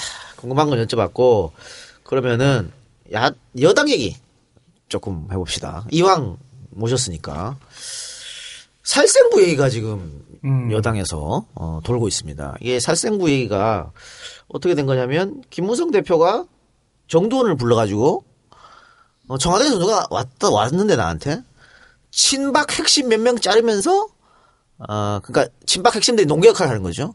그리고 비박을 여러 명 잘라낸다더라. 거기에 네 이름도 있다. 이렇게 이렇게 말했다는 거잖아. 근데 처음에 정두원이 사실 이 이런 얘기는요 언론에 흘리면 안 되는데. 아, 우리 또 두원이 형 감옥에도 한번 갔다 오고 그러더니까 이게 좀 했나 어, 조선일보하고 인터뷰에서 한 이걸 불어버렸어요. 음. 불어버렸고 처음에는 김무성이란 말 안 했는데 김무성이란 말 해버린 것이죠. 해버려서 김무성은 나는 그런 말 한 적 없다 이렇게 됐죠. 그러니까 정도원이 다시 아니 나한테 전화까지 했잖아. 그런 말 한 적 없다라고 말해달라고 이렇게 이렇게 이렇게 돼버려서 결국 이제 김무성이 사과하는 사태까지 벌어졌어요. 사과 사태 벌어졌는데 제 제가 이 속보가 딱 들어왔을 때 그때 마침 MBN에서 토론하고 있었거든. 에, 내가 뭐라 했냐면 문득 든 생각이 아 요거 비박의 자작극일 수 있다. 오, 일부러. 어, 왜냐면 지금 저기서는 친박과 비박이 엄청 싸우고 있지 않습니까? 그러니까 김무성과 이항구가 엄청 싸우고 있는데 만약에 청와대에서 이런 작전이 있으면 이항구 공천관리위원장한테 가가지고 야 이거 있어 이렇게 해야지 그거를 김무성이한테 왜 주냐 말이야. 그렇죠. 청와대가 바보야? 그치 살생부가 들어오는 그 바보냐고. 바보는 바보지. 근데 선- 선거에 관한하는 바보가 아니지. 그러니까 이게 선거 가는 거잖아. 그런데 왜 이거를 김무성이 줬을까? 그래서 나는 왜 이게 자작극이냐면 김무성이가 정 거기 보면 정두원, 이재호 이제 이런 사람이 들어가 있는 거예요. 비박 중에서도 친이계 비박이지. 그러니까 이런 사람한테 쓱 흘려가지고 박근혜가 너 니네들 치려고 하니까 니네가 좀 내한테 힘을 실어줘. 라고 하는 자작극. 아. 근데 그 전제는 정두원 이걸 흘리면 안 되는 거였죠. 근데 정두원이 흘리면서 박살나고 이 김무성이 사과하면서 또 무성 대상이 아니고 또 무쫄. 무쫄. 몇 번째 지금 뭘 고개를, 고개를 숙이는 야 나중에 무 말랭이 되겠다 야. 쫄게 웃어가지고. 이런 현상이 벌어졌습니다. 그래서 저는 이 선거에서 일단은 어, 김무성은 이항구한테 이길 수 없다. 그러니까 김무성이 지금까지 주장했던 무슨 어 국민 경선, 국민한테 모든 걸 돌려드리겠다. 이건 날아갔고 이항구가 하자는 대로 아마 전략공천 100군데에서 계속 이루- 이루어질 것이다. 그리고 만약 이 선거가 새누리의 승리로 끝이 나면 박근혜와 이항구의 승리고 음. 패배하면 김무성의 패배로 끝이 난다. 그럼 김무성은 어쨌든 이제. 좋됐다. 결론은 대통령도 못한다 이제 후보도 못 나온다. 결론은 버킹검이요? 그런 결론을 내렸는데 어떻게 생각하십니까? 저도 비슷하게 보고 있어요. 예. 그 김무성이 정두환한테 얘기를 한 거죠. 그 일단 비박이 중심이 돼서 지금 친박과 비박이 싸우고 있는데 비박이 좀 더 적극적으로 나서서 우리가 밀고 가야 되지 않느냐. 약간 이런 취지로 네, 얘기를 네, 한것 같아요. 이 상태로 가면은 그냥 그 이항구의 칼을 우리가 다 맞을 수밖에 없다. 예, 이- 이런 식으로 했는데 이제 이게 터지는 바람에 오히려 저는 이제 이게 김무성의 또 다른 철수 정치라고 표현을 하는데 본인 본인이 본인이 스스로 철수를 해버렸다. 그렇죠. 예. 근데 어찌 됐든지 간에 비박 아니 친박들은 김무성한테 후보 자리 주는 거 지금 별로 원하지 않는 그렇죠. 것 같습니다. 예. 예. 그렇기 때문에 그 이 총선 이후에 가서 새누리당의 어떤 당권 어, 경쟁이 굉장히 치열해질 수 있을 것 같아요. 그러니까 이게 사실은 저는 방금 치열해진다고 말씀하셨는데 선거가 다가오면 다가오면 더 치열해질 거예요. 그렇죠. 예. 그래서 이제 당이 내분에 빠지고 지금도 계속 싸우고 있지 않습니까? 근데 구- 우리 국민들은 싸우는 거 싫어한단 말이야. 그러니까 예전에 새정치민주연합 맨날 싸워가지고 지지율이 네. 떨어졌듯이. 그래서 새누리당이 아마 계속 싸우면 지지율이 떨어질 거예요. 그것 때문에 이제 조중동하고 종편이 어, 같이 공격하는 거죠. 더불어민주당도 내분이 있다. 음. 김종인, 그러니까 현 대표 체제하고 구 대표 사이에 불화가 있다. 김종인, 문 대표 불화설 계속 조장하는 거고 음.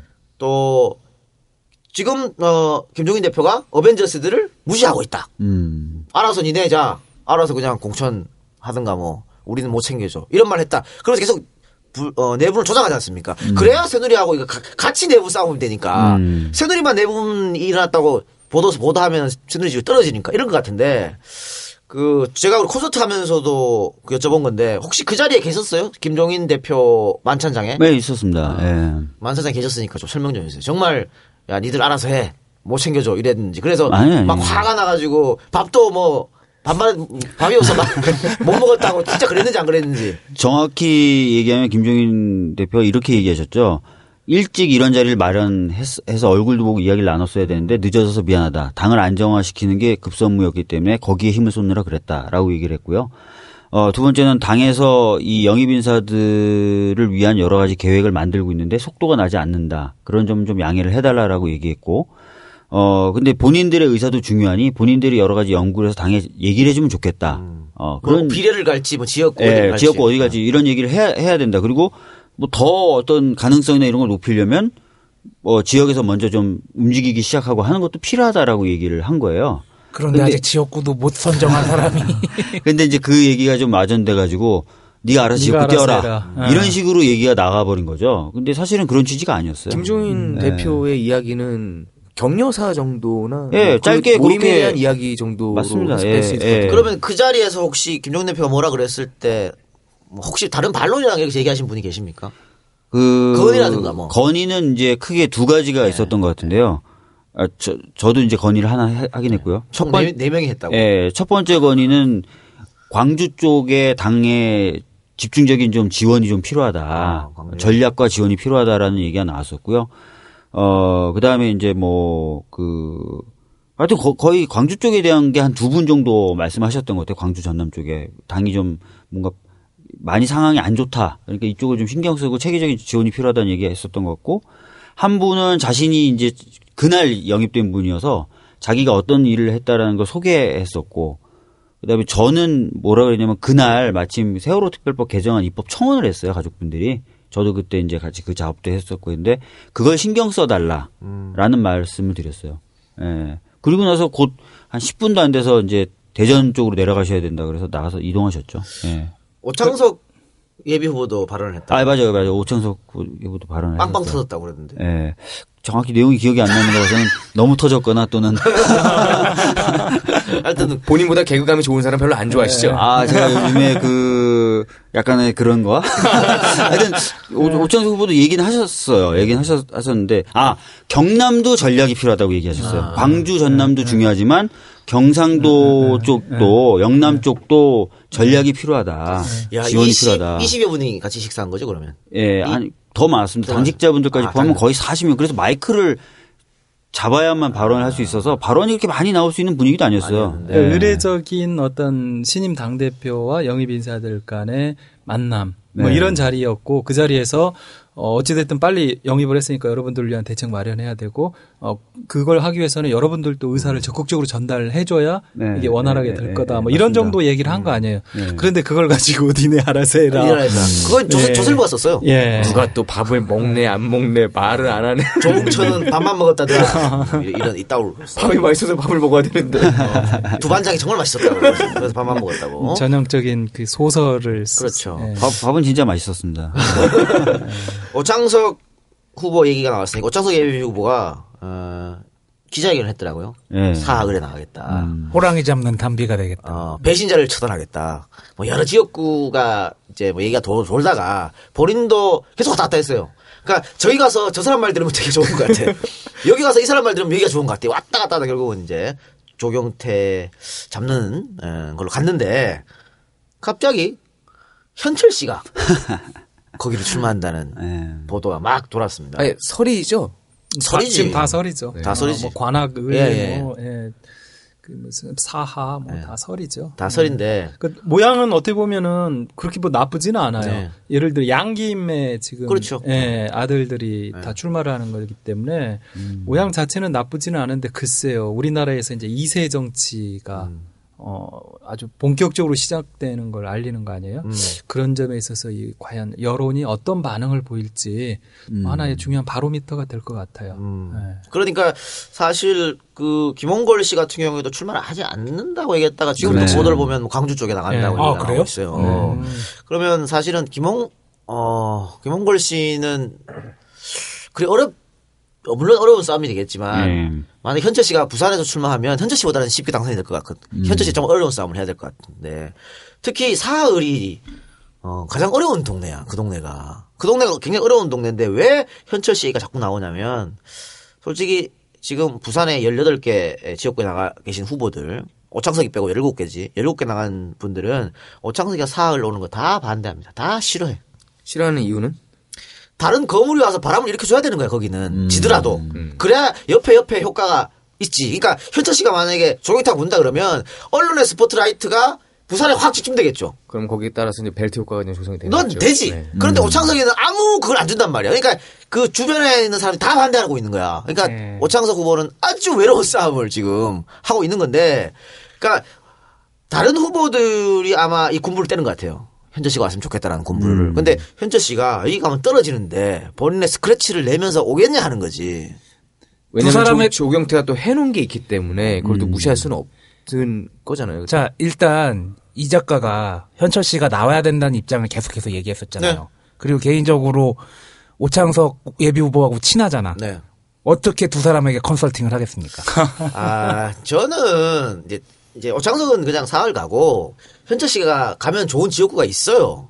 여기서 말 영도? 못 합니다만 있어. 있는데 이제 그 아까도 얘기했지만 다른 후보들 다른 예비 후보들이 거기를 원하는 게 아니, 아닌 거지. 한번 현철 씨가 와서 센 놈이랑 붙여가지고 이걸 확 타오르게 그러니까 불쏘시개가 되라 이거지. 이걸 원하기 때문에 자꾸 사흘 얘기가 나오는 거예요. 그리고 뭐 김은걸 그 교수님이지? 어. 그분도 혼자 나오는 것보다는 이거 뭐 구태 정치의 부활이다 이런 개념보다는 어떤 시대가 흘러갔다. 어, 새로운 시대의 어떤 상징성이라는 거 봐서도 양 김에 자식들이 나와서 이렇게 유은 정치랑은 좀 다른 의미지. 정치를 한다는 것도 관전하는 사람들 입장에서는 꽤 큰 이슈가 좀 되지 않을까? 그러니까 흥행성은 분명히 있어요. 그렇죠. 네, 흥행성이 흥행성은 분명히 있어요.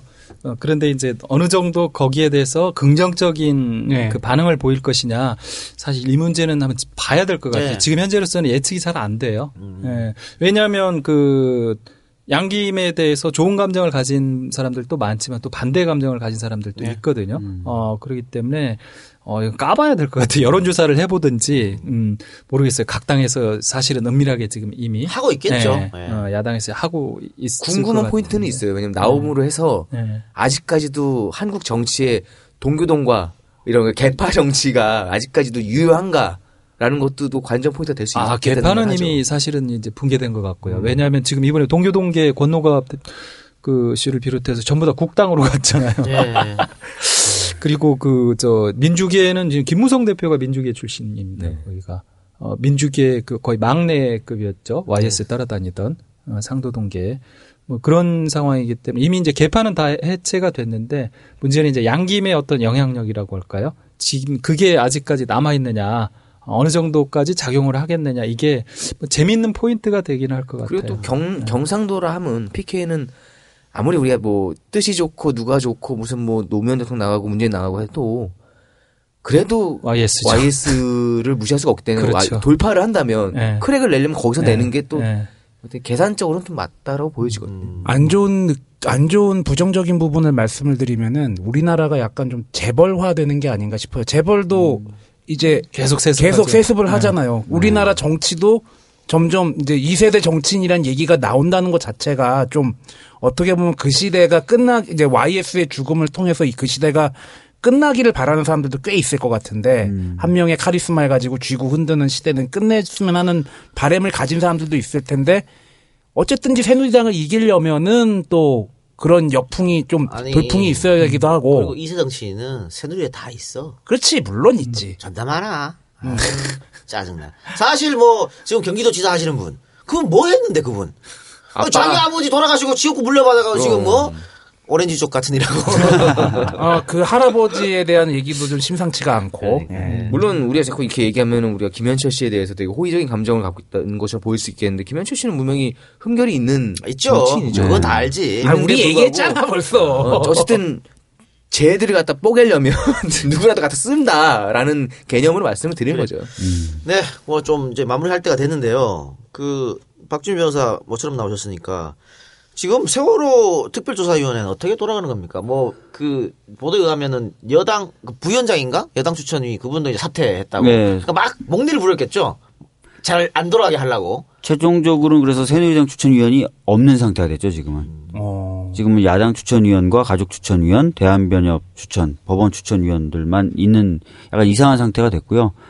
어, 그러다 보니까 이제 안 그래도 뭔가 인정, 정부로부터 인정을 제대로 못 받았는데 더 인정을 못 받는 상황이 됐고, 어, 정부는 이제 작년에 이제 청와대, 참사 당시 청와대 대응의 적정성을 조사하겠다라고 특조위가 결정을 함으로써 이 특조위와의 모든 대화 채널 사실상 닫았다고 그러더라고요. 그래서 예산이라든지 이런 부분도 이제 확보가 추가 확보가 굉장히 어려운 상태고요. 이대로 가면은 이제 올해 6월 말이면 특조위의 조사 활동은 이제 막을 내려야 되는 상황으로 지금 가고 있는 겁니다. 그래서 이제 특별법 개정안을 입법 청원한 겁니다. 가족분들께서. 예. 뭐 대통령이 약속한 것도 그거 물 건너가는 거네요. 그렇죠. 뭐원 없이 진상 규명을 하게 도와주겠다라고 눈물을 이렇게 흘리면서 말씀하셨는데 그건 뭐 악어의 눈물이고 누구나 다 알았잖아요. 그러니까. 전혀 네. 약속이 지켜지지 않고 있죠. 그러면은 그 인양 문제는 어떻게 되는 거예요? 어, 인양은 그 6월 말에서 7월 정도 인양은 한다라고 하면서 지금 작업을 하고 있습니다. 지금 하고 근데? 예, 네. 걱정되는 것은 특, 이 특조위 활동이 언제 끝나죠? 6월 말이요. 6월 말. 네. 그래서 사실은 이대로 끝나면은 인양된 선체를 특조위가 보지도 못하고 특조위는 그러니까. 종료할 수 있습니다. 네, 예. 저, 그 가능성이 그렇죠. 상당히 있어 보여서. 네. 인양하는 과정에서 근데 중요한 게 선체가 온전하게 인양이 돼야 진상 규명의 증거로서 쓰일 수가 있는데 제대로 감독과 통제가 안 되는 상태에서 어떤 상태로 지금 인양이 될지에 대한 걱정도 있는 거죠. 그건 음. 어떻게 되나요? 그, 저, 그 지금 특조위가 6월 말, 뭐 7월 초 인양 계획을 세우고 있다면, 정부가요. 예, 아. 정부가. 예.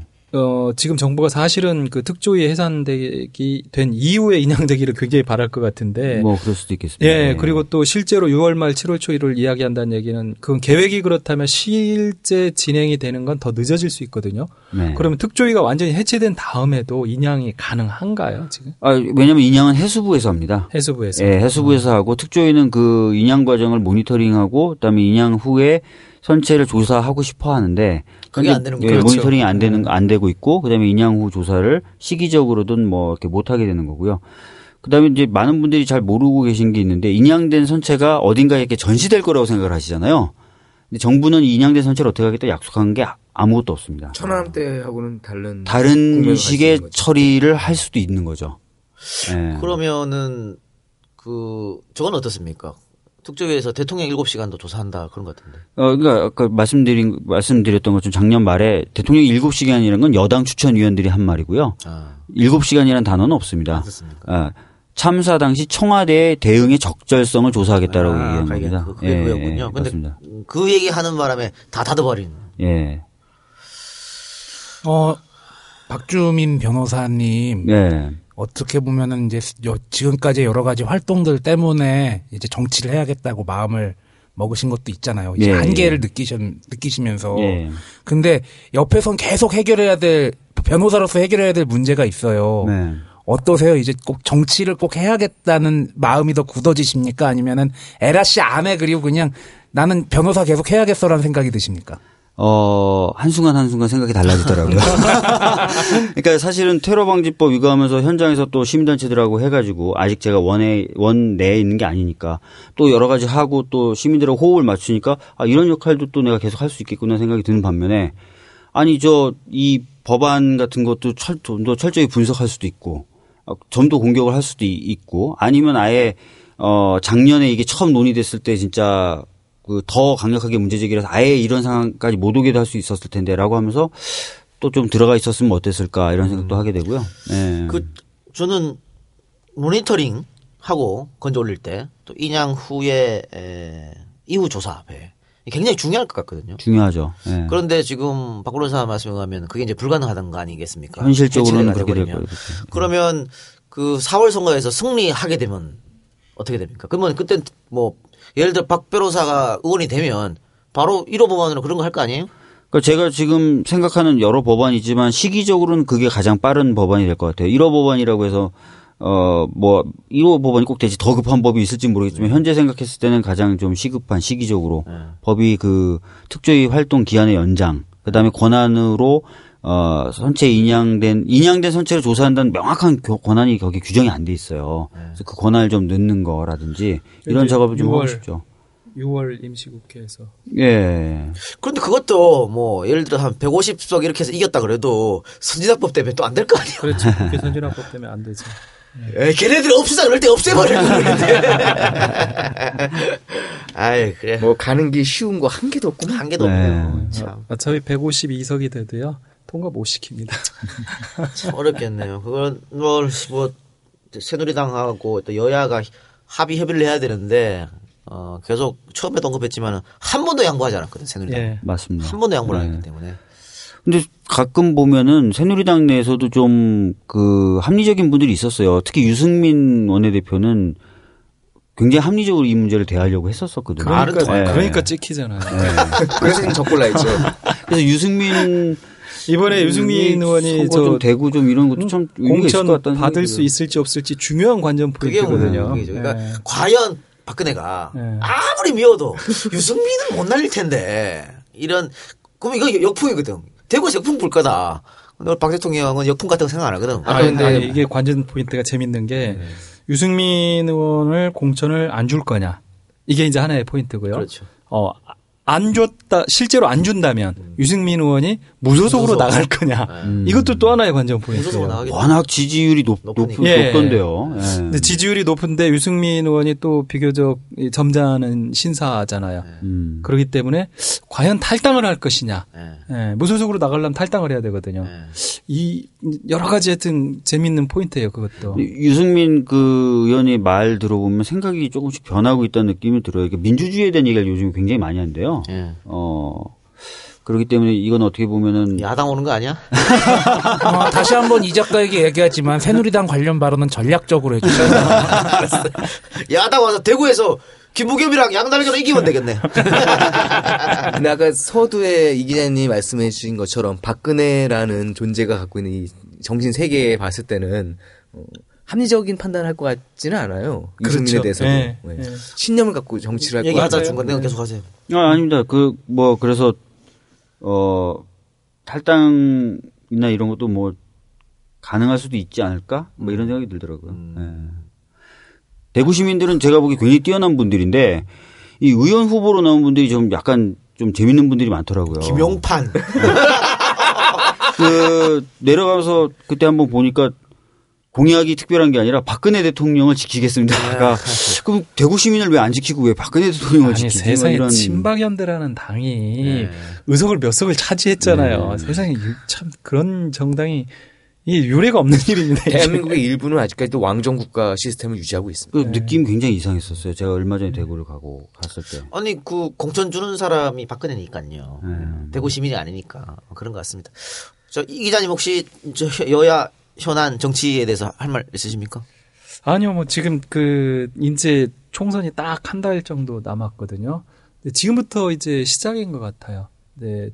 어찌됐든 야당이 지금 잠깐 필리버스터 이런 걸 통해서 어떻게 보면은 좋은 계기를 잡았다 그걸 날려버렸잖아요. 네. 결국은 야당이 이제 다시 맨 땅에서 출발해야 되는 그런 상황이 돼버렸기 때문에 그 지금부터 어떻게 하느냐에 따라서 아, 그 총선의 어떤 전망이 달라지지 않을까. 뭔가 이걸 돌파할 수 있는 새로운 획기적인 대책, 계기 이런 것들이 마련되지 않으면 사실 쉽지 않은 것은 지금 현실입니다. 분위기는 네. 사실 선거 초반보다는 많이 좋아졌지 않습니까? 초반보다 좋아졌는데 어 지금 현재 그걸 계속 끌어갈 지금 동력이 안 보이잖아요. 음. 예.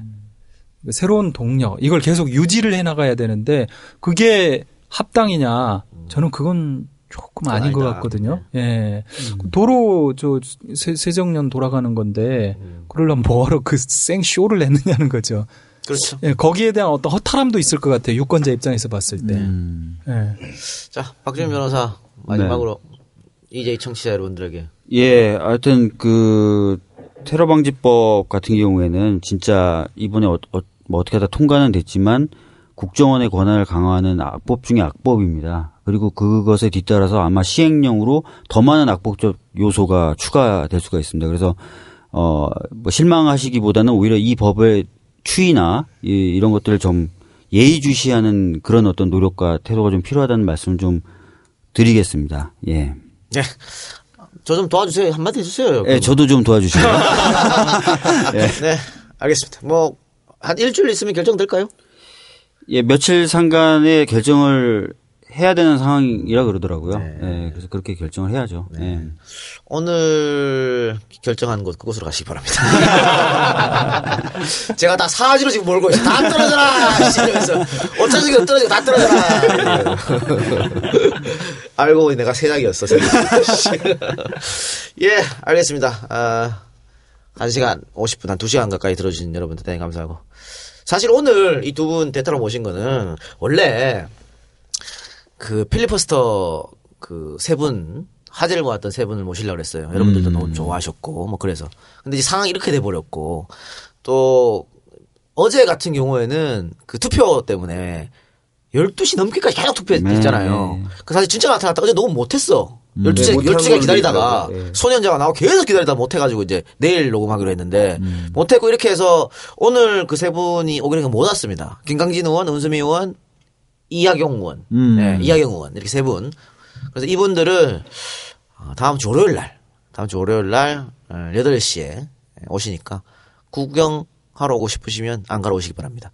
어, 오늘 갑작스럽게 방송 2시간 전에 연락했는데도 불구하고 흔쾌히 나와주신 우리 이용마 기자님하고 박주민 변호사님 고맙습니다. 네, 감사합니다. 고맙습니다. 예. 엔젤 펀딩 성에서 방송 마치겠습니다. 아니 근데 우린 마무리 발언 없어? 아, 하세요. 아, 마무리 발언. 네. 어, 일단 어, 박영선 의원이 소수정당의 한계를 얘기하면서 이제 투표로 해달라 그러면서 눈물을 흘렸는데 어, 와, 저기 DJ의 그 맥을 잇는다면은 DJ는 80석, 70석 가지고도 했잖아. 그런 걸 좀 잘 배워야 되지 않았나 생각이 들고 뭐 그리고 내가 볼 땐 이 작가 와주택의 바퀴 투쓸 거예요. 아, 총선 끝나면 책좀 쓰려고요, 이제 진짜로. 아. 말만 작가야 책을 안 써. 나오지 않을까 싶기도 하고 그리고 에그먼트 소곡이라고 그 베토벤이 지은 곡이 있는데 빰빰빰빰 빰빰빰빰 하면서 점점 음계가 올라가다가 갑자기 와르르르 무너지 빠바밤 하고 와르르 무너지는 그런 곡 진행이 되는데 그게 에그먼트라는 네덜란드의 그 독립운동가가 자꾸 뭔가 노력하면서 노력이 절점에 달했을 때 무너지는 그런 모습들을 보여준 거였는데 필리버스터 때문에 지금 그 꼴이 나지 않았나 생각이 들고 그래도 우리의 적은 새누리당이다. 그런 걸 잊지 않았으면 좋겠습니다. 이상입니다. 네, 수작. 네, 우리 늘 그렇잖아요. 날씨가 뭐 오늘 날씨 참 좋았죠. 바람도 불고 내일은 뭐 비가 올지 않을지 모릅니다. 어, 정치도 똑같은 것 같습니다. 우리 살면서 모든 것들이 다 정치라고 하니까요. 정치는 생물이고 정치는 나의 삶입니다. 어, 정치에 일희 일비하지 않고 또 내일 또 슬픈 일이 있으면 좋은 날 올 때까지 기대하고 어, 그렇게 해서 버텨 나가다 보면 좋은 날 한 번쯤은 올 거라고 생각하고 사시면 좋지 않겠습니까? 예, 이상입니다. 네, 엔젤 펀딩 성에서 방송 마치도록 하겠습니다. 제공 김미경 이준영 찬오빠더 선우상우 사랑해 중식이 밴드팬 이승호 이경택 안상보 광주원 대구부 파리 엔젤 펀딩 어이구 동양극장 좀 바꿔보자 김태영 내 아이 아빠 이상입니다. 고맙습니다. 고맙습니다. 감사합니다. 감사합니다.